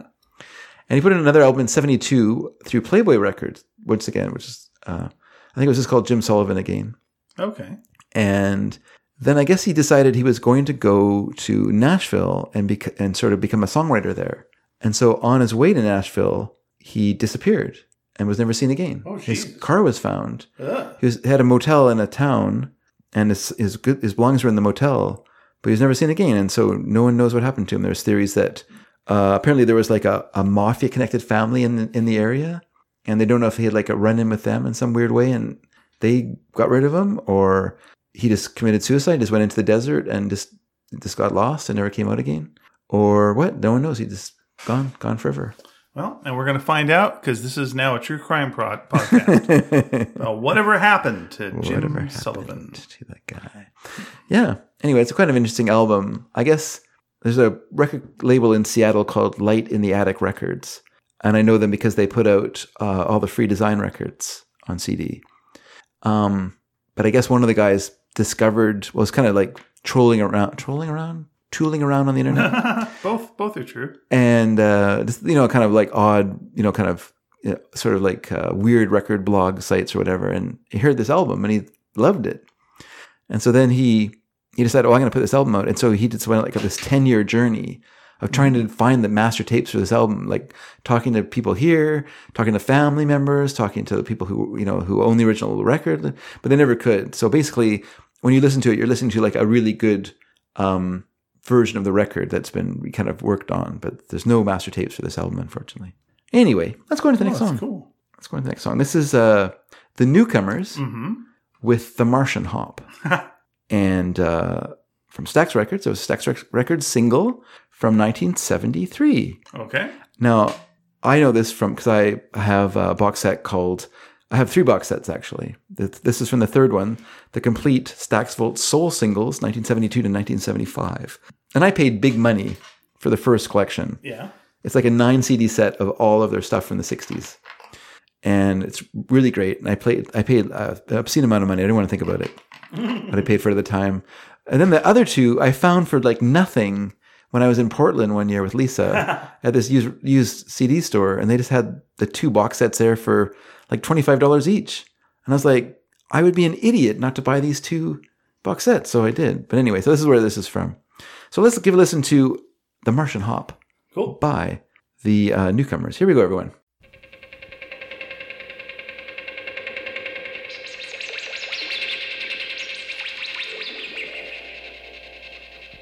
We have just discovered an important note from space. The Martians plan to throw a dance for all the human race.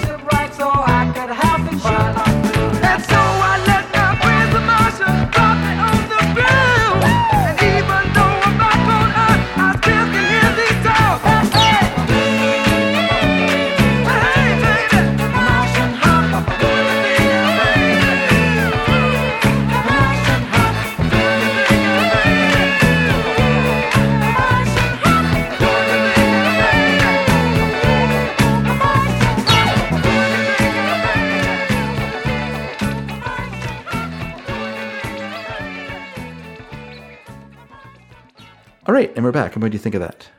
Uh, I okay. First of all, that was the one with the Carpenters opening. Yes, yes, That was so right. Carpenter-esque, but you're saying that came beforehand. well before that, yes, because this Weird. Is, this is a cover. That was very calling occupants of inter- interplanetary craft. This was, uh, yeah, this was a cover version of a song that came out in 1962 by a group called the Randells, and they wrote the original version. But but that sign that sine wave that starts it. Was actually taken from an album of experimental uh, experimental like uh, synthesizer um, you know, or electronic music, and so they just kind of poached it without credit. And so it's been used ever since. And so uh, calling occupants of interplanetary craft also steals it. Uh, but yeah, Interesting. it's kind of a fun song. It's almost like this is their. It's like a kind of a Jackson Five kind of vibe to the song. What I thought it felt like uh, the opening to a Sid and Marty Krofft show. Okay, okay, Yeah. yeah. In terms of lyrics, for sure, yeah, yeah. I'm just thinking in terms of like the sound. Sure. It has a real Jackson Five, like kind of like, well, this is the new big band. We better, we better have their sound. Otherwise, we're not going to be around forever. okay, another song. This is. uh So I just want to point out. So we have Rocket, we got Spaceman, we got UFO, we got Martians. Yeah. Now we're gonna have flying saucers. Okay. So this is um, this is Billy Lee Riley and his Little Green Men with Flying Saucer Rock and Roll, which I didn't realize was never released as a single. It wasn't until I was looking up when it came out because I have it on a, a three CD box set, which I've, I had to buy twice, called the Sun Records Collection. It came out in 1994, I think, and uh, which is a great collection of like early Sun stuff Okay. like before Elvis Presley joined, and then some later stuff after Elvis Presley joined. And unfortunately for Billy Lee Riley, he fell. He fell. I don't know how you'd say it. He wasn't given the attention he should have as a as a Sun label artist. So all the promotional stuff was being poured into Jerry Lee Lewis, and wasn't being given to to uh, Billy Lee Riley, who wrote a great rockabilly song, "Red Hot." You know, my gal is red hot. Um, that's you know, and so yeah. Anyway, pretty good, pretty good guy, pretty good rockabilly guy, but just never had the breaks. I guess is what I'm Okay. saying. But let's let's give a listen to Flying Saucer Rock and Roll. sure, here sure. we here we go.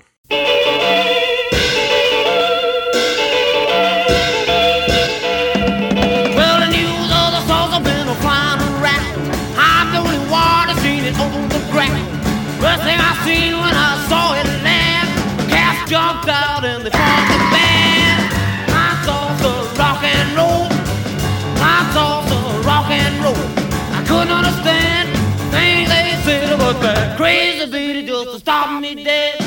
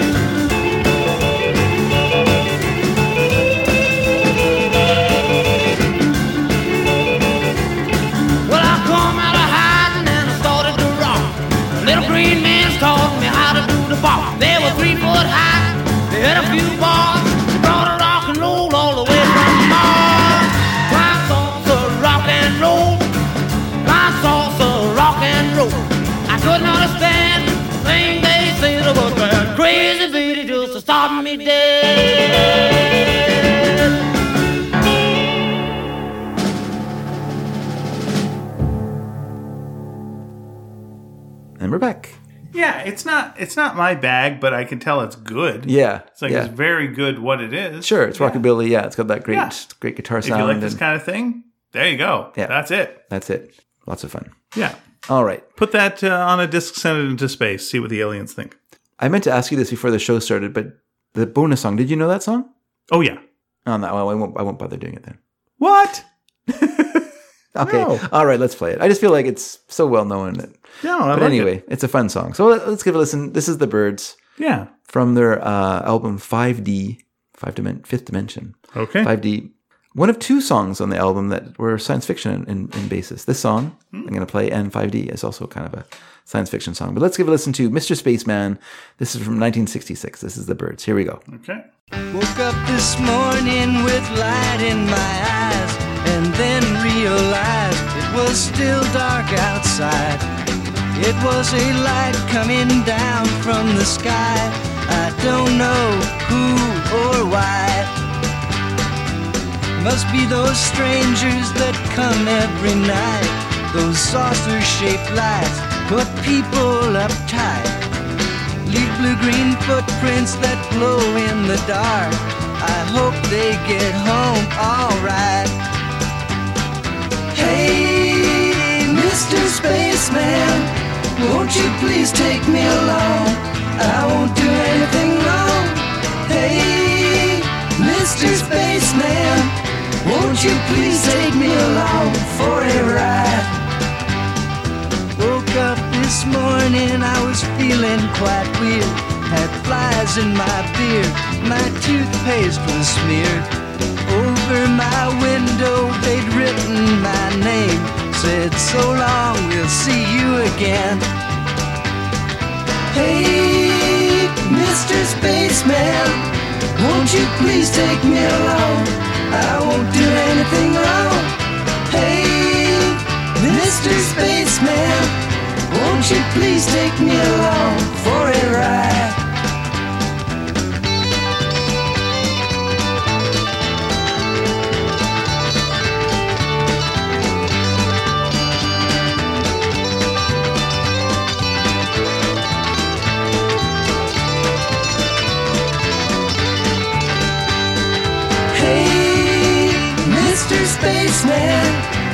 You please take me along?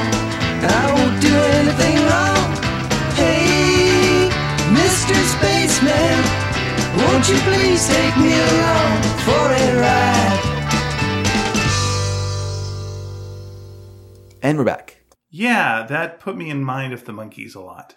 Sure. You know. Sure. Yeah, They're I've been before the listening- Monkees, before the Monkees. but Yeah, but uh, you know, it, I've been listening to a little bit of uh, you know Michael Nesmith since he passed. and, Yeah, uh, yeah. And so yeah, I've, uh, I've kind of been a monkey's head space, and so yeah, I quite enjoyed uh, hearing that. But yes, I have heard that song before. it, it is fun. Like a lot of people make a big a big fuss about "Sweetheart, Sweetheart of the Rodeo," which is um, when the Byrds went country in quotation marks. But if you like, if you're familiar with their album tracks or even this single, this was this, their third single off this album. Uh, they were already country in the mid '60s. They didn't need to get country. You know, like um, the bass player in the in the group, whose name was. You all know who he was. Sure, sure, Let me just look it up on. Let me look it up on online and see if I can remember. Yeah, yeah, there you go. Chris, Chris Hillman. there you go. It works, right? did work. It's weird, eh? It did work. It's crazy. Um, so Chris Hillman came out of like bluegrass. you know, he was like a bluegrass guy uh, who who kind of like it, it- when the during the great folk scare of the early '60s, like bluegrass kind of got folded into folk because it was all kind of about you know old old timey music. You know, like this is all this is this is the people's music, man. And so bluegrass and stuff like that was kind of part of the same scene. And so he was you know in the folk clubs doing bluegrass at the same time that that uh, Gene Clark or David Crosby or, or Roger McGuinn would, would have been in the folk clubs playing folk music. And so when they all kind of came together as a group, you know, he gave up his his uh, bluegrass to start playing the bass in the in the Byrds, but he still came out of country music and still loved that music. Okay. You know, and so after when he left the Byrds, he formed the Flying Burrito Brothers with with um with um gosh everyone. Why can't I, I'm thinking of Gene Parsons, but he's the bass player in the Byrds later on. So, but you know who I mean, right? Because he's famous, and why can't I? Why is his name gone blank? I better look it up Look it online. up. Yeah. I better look it up online and see who did. uh Oh, it's not helping me at all. yeah. Don't burn out your Wi-Fi. I'm think I'm, I think I'm, I think I'm wasting it. I had to do it twice in a in a row. My gosh, what is how strange when you have when you have like a, a mind block like that. It'll it'll come to you while I'm reading the letters. yeah, yeah, most likely will because it's weird. It's weird. But anyway, yeah, it's a good song. A lot of fun. Cool. One time I was uh, went over to a friend's house and and we both had the same record. It was the best of the Byrds, which wasn't like a great album. It was actually kind of a like a budget best of kind of thing. The best best of the Byrds is a collection that came out on CD in the in the in the eighties, where they um I guess it was a record as well, but it was like A sides and B sides So what one side is all the A sides of the Oh, singles, okay. and the other side is all the B sides of all the singles. Because their B sides were also great. Because you know people were like love the Bir- love the Beatles so much then, and everyone was just like, you got to be the Beatles. If you're gonna be the Beatles, you have to have both great A sides and great B sides like the Beatles do. You can't have like a throwaway piece of garbage on your B side. So yeah, so it's very entertaining uh, collection. But anyhow, I was over at his house and I pulled out the Byrds one. I was like, oh, I want to play this song, and he's like, oh my god, you're not gonna play Turn Turn Turn, are you? And I'm like, no, no, I'm not. And so I, not now, no, I wasn't. I was, I was like, I put on Mr. Spaceman, and he's like, oh, this is great. Okay, that's fine. Yeah, just don't play songs we everyone wants to hear over and over again. Yeah, then uh, you play turn, turn, turning. Yes. You know, what, are you, what are you going to do? All right. Well, I hope everyone enjoyed this week's top five. I that was certainly did. top five the answer to your question is I did. That's good. Um, I'm Go going to flash back a little bit here to uh, I got the actual Alison uh, Bechdel uh, uh, quote she said about Fire Island, which was you know about that passing the Bechdel test.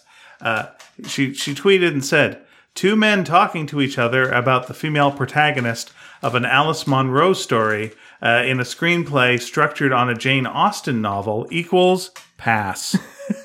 so that counts. It- Wow. It, it passes the Bechdel test. Alan Mon- Alice Munro, Yep. Canadian author, everyone. That's our CanCon. There you go. We didn't have any CanCon in this week's top five, so Yep. I could have see. I should have put Klaatu calling occupants of interplanetary craft in there, and then Yeah. we would have had our Canadian Yeah, content. yeah, we would have. Then we would have got that grant. but Yeah. We would have got Peter Grant, the uh, manager of Led Zeppelin. He would have come in here and beaten us up. I was going to do a Lou Grant joke, so I'm glad you did that one instead. All right. Last week we asked a couple of questions. One, we said, uh, uh, did we miss one? Do you, do you have a favorite near identical film to uh, one that was released the same year? And do you prefer the lesser known one? Also, the sub question, which came from our friend Ed. Uh, which comic book or newspaper strip character, thus far unrecognized, deserves their own movie or TV adaptation? All right, so the first letter we got was from our friend Louise. Our friend Louise. We saw her over the weekend. We watched a movie with her. She made some cupcakes with her sister Jackie. They, were were good. good. They were really good. Uh, Louise writes, released uh, uh, just over a year apart, so almost twins, were The Adventures of Priscilla, Queen of the Desert, and To Wong Fu, Thanks for Everything, Julie Newmar, uh, 1994 and 1995, respectively. Uh, both are about two older drag queens and a younger one who go on a road trip where their vehicles break down in a small town and they win the locals over. The stars of the Aussie movie were Terence Stamp, Hugo Weaving, and Guy Pearce. The American movie starred Patrick Swayze, Wesley Snipes, and John Leguizamo. I enjoyed Priscilla, but the reviews weren't as good for Wong Fu, so I never went to see it. It's okay. I'll say that. Uh, I would love it if Bill Watterson wrote and directed a Calvin and Hobbes animated movie. He won't, of course. But in my fantasy, he embraces the current capabilities of the medium uh, to set his comic strip worlds in motion. It would have a 2D look like Spider Man into the Spider Verse. It would appeal to adults and kids at different levels, like Pixar's Inside Out and the Lego movie, or, although I'm not a fan of biopics, it could be a live action movie showing Watterson's rise to fame and his efforts to get control over the rights to his comic back uh, from syndication. Inside the movie, there'd be parallel animated story of Calvin and Hobbes taking on some monstrous foe that only they can see, perhaps with one of them getting captured uh, by a surreal seductress who represents the lure of merchandising revenue. Do you have any voice casting ideas? Oh boy, I am not good with voice casting. Uh, Oh boy. you know what? I'm going to go Hobbes, and, and this is this is cheeseball, obviously. Uh, but I would uh, I would go with uh, what what's it what's his name? John DiMaggio. Uh, no. no, no, no, no, no, no, no, no. Nick Offerman for uh, for Hobbes. Oh, that's a good choice, actually. I mean, for Calvin, you just want like some young got kid who's Yeah, you do the uh, you do the to Peanuts version. Do the peanuts. one. Get an unknown and uh, give him that, and just give him line readings. Yeah. Uh, Edward Dragansky says, "How about Patton Oswalt as uh, Hobbes?" Uh, okay, I've been watching too much of The Sandman. Yeah, and uh, Patton Oswalt does a very nice job uh, as uh, the oh, what's his name? Uh, begins with an M. Mm, I'm going to look it up online. Matthew. There you are. Uh, remember one of the very first um, comics that I got Dave to read uh, had Matthew uh, going from being a person uh, to being not a person, being dead. uh, and uh, and then later on becomes the the Raven in Sandman. That was uh, that was the one where uh, Matthew goes drunk driving, and uh, and it ends with uh, "needs must as the devil drives." Was like the quote, and you went, "Oh, that's a good quote." But that's when uh, Arcane approaches him and makes a deal with him, and uh, things go on. Anyway, a lot of there's a lot of tie-ins, by the way, to uh, Swamp Thing in uh, the uh, Sandman TV show. Uh, Edward Dragans- Dragansky continues, gentlemen, let's broaden our minds. Okay, let's do it, Dave. Time to broaden our minds. Ouch. Ow, yeah, me too. Ow, ow, ow, ow, ow. Just to throw my memory in turmoil after so many twin films, I thought for sure uh, there was another film that ran parallel to 2004's The Day After Tomorrow. The planet Earth being submerged into a sub zero polar vortex. There has to be more than one, right? I can't even remember what caused the damn ice age in that movie without uh, conflating it with uh, Deep Impact, which uh, already had a twin that you discussed last week. And yes, the Affleck commentary is priceless. I think what caused uh, that movie was um, what's it? He was the radio guy, uh, Art Bell. Wasn't it Art, connected to Art Bell? He was the reason. Uh, Dr. Pepper. Oh, yay! We're all taking a drink. He says take a drink. Yay. Ran a promotion with Mission to Mars and had product placement in the film. Do you want to know how dopey it is when you're watching a De Palma film with a room filled with uh, fellow Dr. Pepper employees and the fucking Dr. Pepper can gets a round of applause? It was embarrassing, as embarrassing as you could think. I remember going to a pre-release screening and I invited my dad to come with me. He doesn't go to movies all that much, so it was a blast for him. No pun intended. It's okay to use puns when you're talking about your dad. Yeah. Dads are all about the puns, as we have like previously seen with our Laffy Taffy uh, segment. So I'm going to predict a future twin film or series uh, for my answer. So hear me out. Okay, let's let's hear him out. It's already happening too, since it's almost upon us. The hugely awaited billion dollar Lord of the Rings Rings of Power is going head to head with HBO's hugely awaited prequel series to Game of Thrones, House of the Dragon. Both are about medieval worlds, uh, inspired uh, series of novels, uh, inspired by a series of novels. Uh, both have dragons and both are highly anticipated. Mark my words. 10 to 20 years from now, audiences will get them confused looking back. All the money and Amazon couldn't uh, pick another date going up against HBO. I might be wrong too. Both could prove to be massively successful, or maybe only one will and eclipse the other. I haven't got a horse in that race.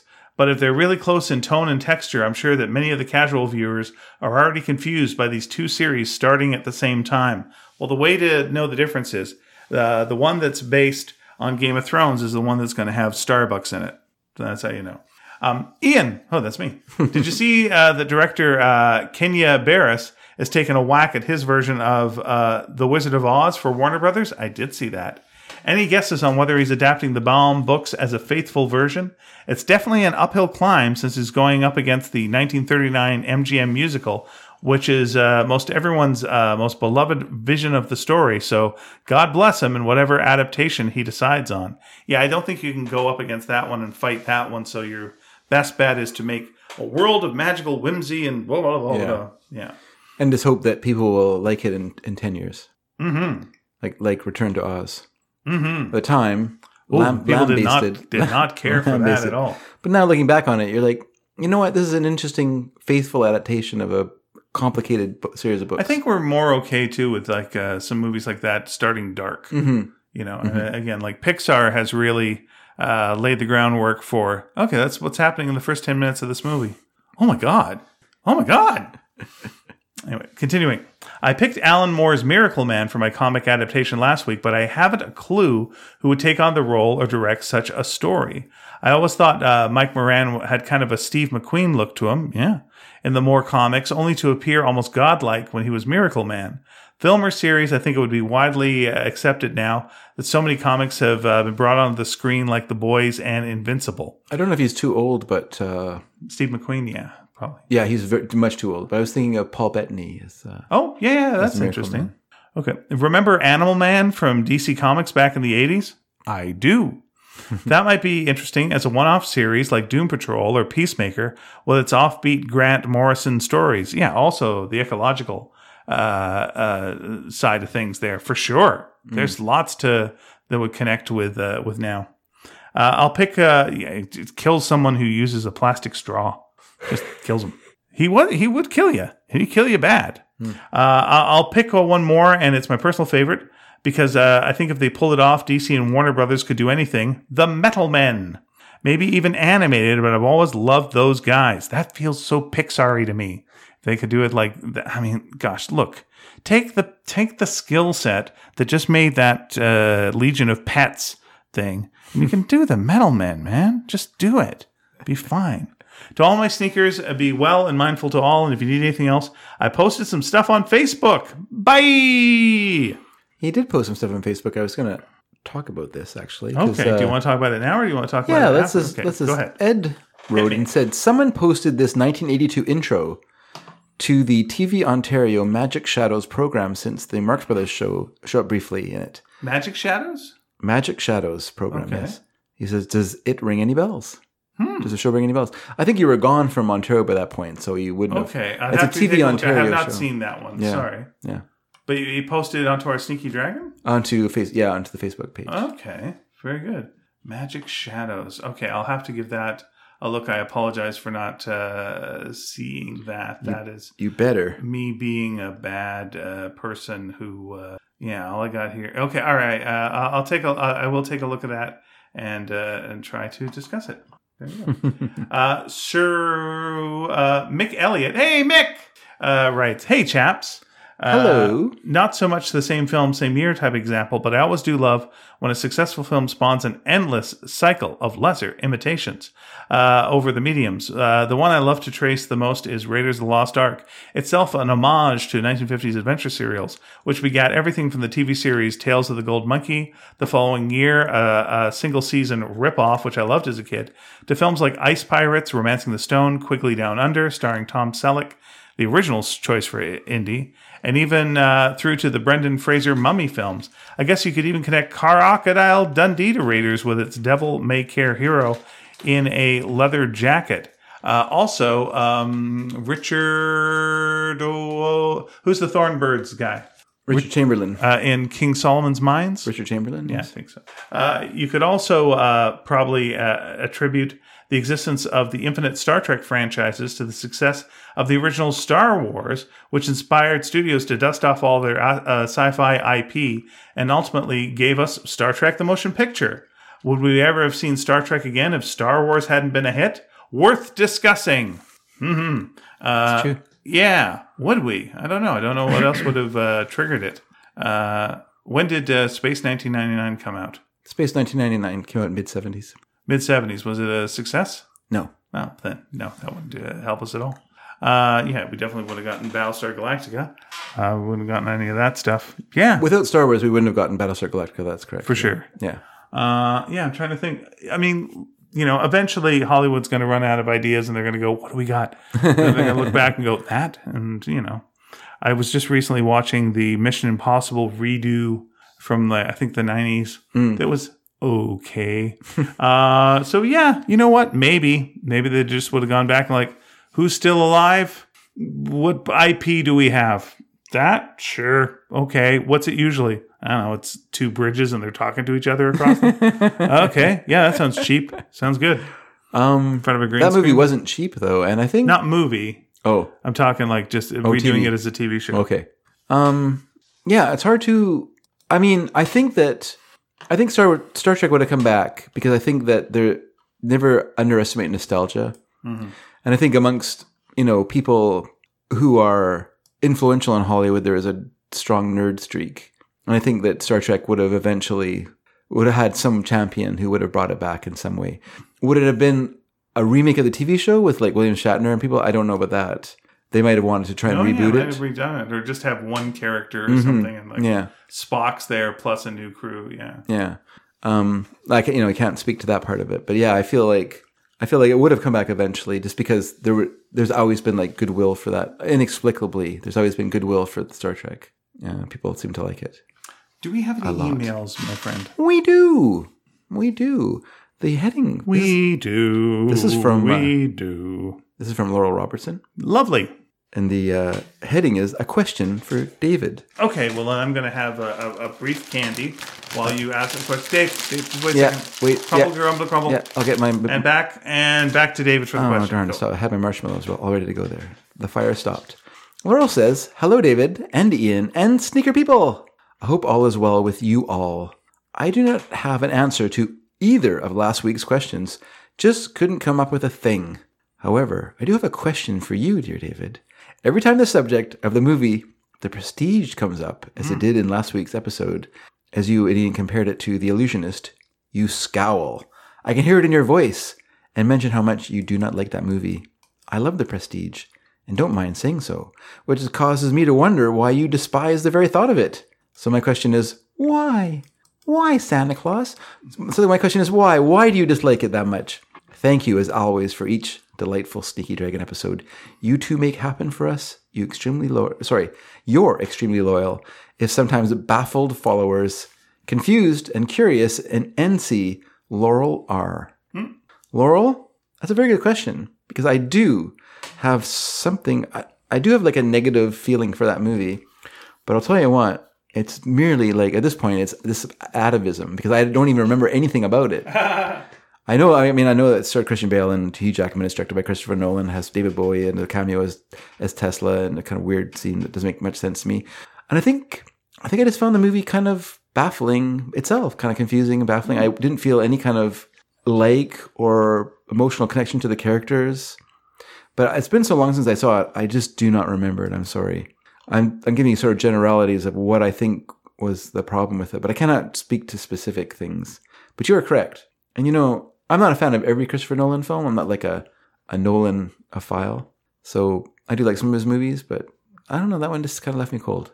There we go. But it, I, maybe I should rewatch it. Is that what you're saying? It's all you're saying, subjective. It's all subjective. No, I'm objective. All my criticisms are totally objective. It's all subjective. Because a lot of people have told me my opinions are objectionable. There we I go. said, "What you mean is objective?" They said, "Nope," and I said, "That's not what I heard." Vadoom. Ding dong. Um, everyone. Oh, we have some questions. We have some questions. Yeah, I we I- have some ideas for questions. we had some pre-questions. I sent I sent some questions to Ian yesterday. I actually wrote the question last week, Okay. and then I didn't send it. It's just sitting. Oh, it's just kind of sitting in my messenger. So I said it last night when I was sending you the the songs to listen to. Um, so let me go out of here into here, right to here, and ask you these questions. Everyone, are you ready? Just imagine, imagine you're in like a desolate canyon. Desolate canyon. Imagine you're in a canyon. It's easy if you try. And you're by a, a bridge. It's kind of a not very great looking bridge. It looks kind of scary, actually. But before you get on this bridge, there's an old man, and he has some questions for you to answer. Okay. And answer these questions you must. All right. The first question is As a kid, because it's getting that time of year, I just hmm. want to point that out. As a kid, did you look forward to school starting? Mhm. Question number two. This is from my beautiful wife Lisa, which we were in, we went to see. Um, we went to a concert. Was it last weekend? Some time ago, we went to a concert. Um, Lisa wanted to go see psych- psychedelic furs, and my feeling about it was, why? Why do you want to see psychedelic furs? But she had uh, got a ticket from a friend who didn't wasn't going to use it, so uh, he I don't know if she I mean, she must have bought it, but anyway, she had the ticket, and then she was like, "Are you going to come with me?" And I was like, "No, I'm not going to come to see psychedelic furs because I don't want to see them." And then I realized that's kind of mean to not go with my wife Okay. to a show. So I bought a ticket. I bought a ticket like the week of the show, and uh, I learned that X were opening for psychedelic furs. Well, then I was excited.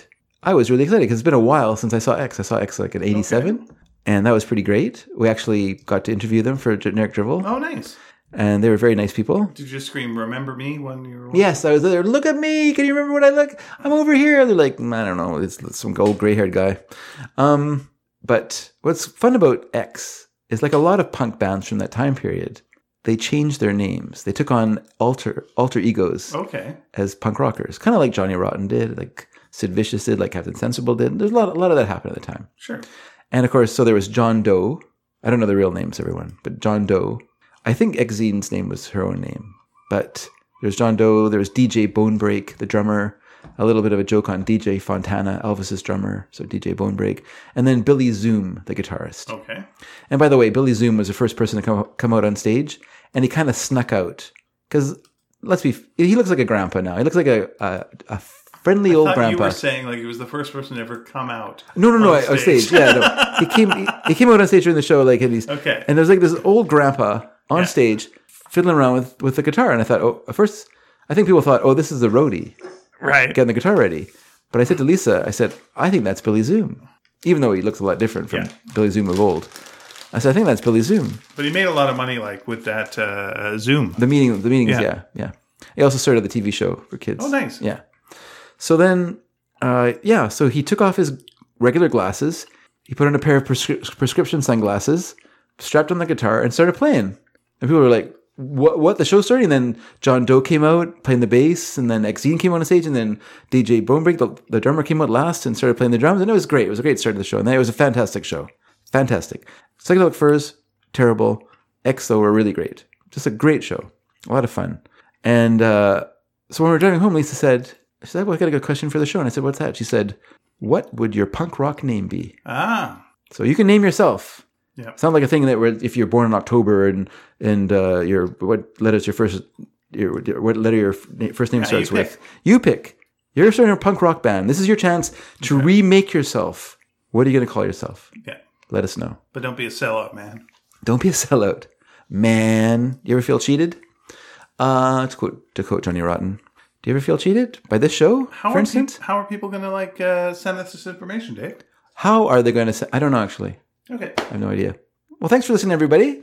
No, here's what you do. We have a website. It's called sneakydragon.com. If you go there, you'll find this show that you're listening to, but you'll find the show there and some space underneath it to write your thoughts, feelings, wishes, facts, and other curious things you may want to say. And you can tell us your punk rock name. You can tell us if you look forward to school starting. Maybe not at the beginning of summer, but by this point, were you ready? Were you ready for to get back to school, see your friends, whatever? Let us know. You can also uh, write us an email at sneakyd at sneakydragon.com. We're on Twitter at sneaky underscore dragon. We're on Facebook, where Ed wrote to us Yep. at Sneaky Dragon. You can go there and uh, talk to us. So, everyone, that's the end of this show. Let's, let's see, has something to say? Woo! yes. Woo! Woo, indeed. So, uh, let's get, I'll tell you what. Let's all agree right now. to disagree. Let's all agree right now. Let's get together next week together, everybody. We'll see you then. Bye. Stay cool.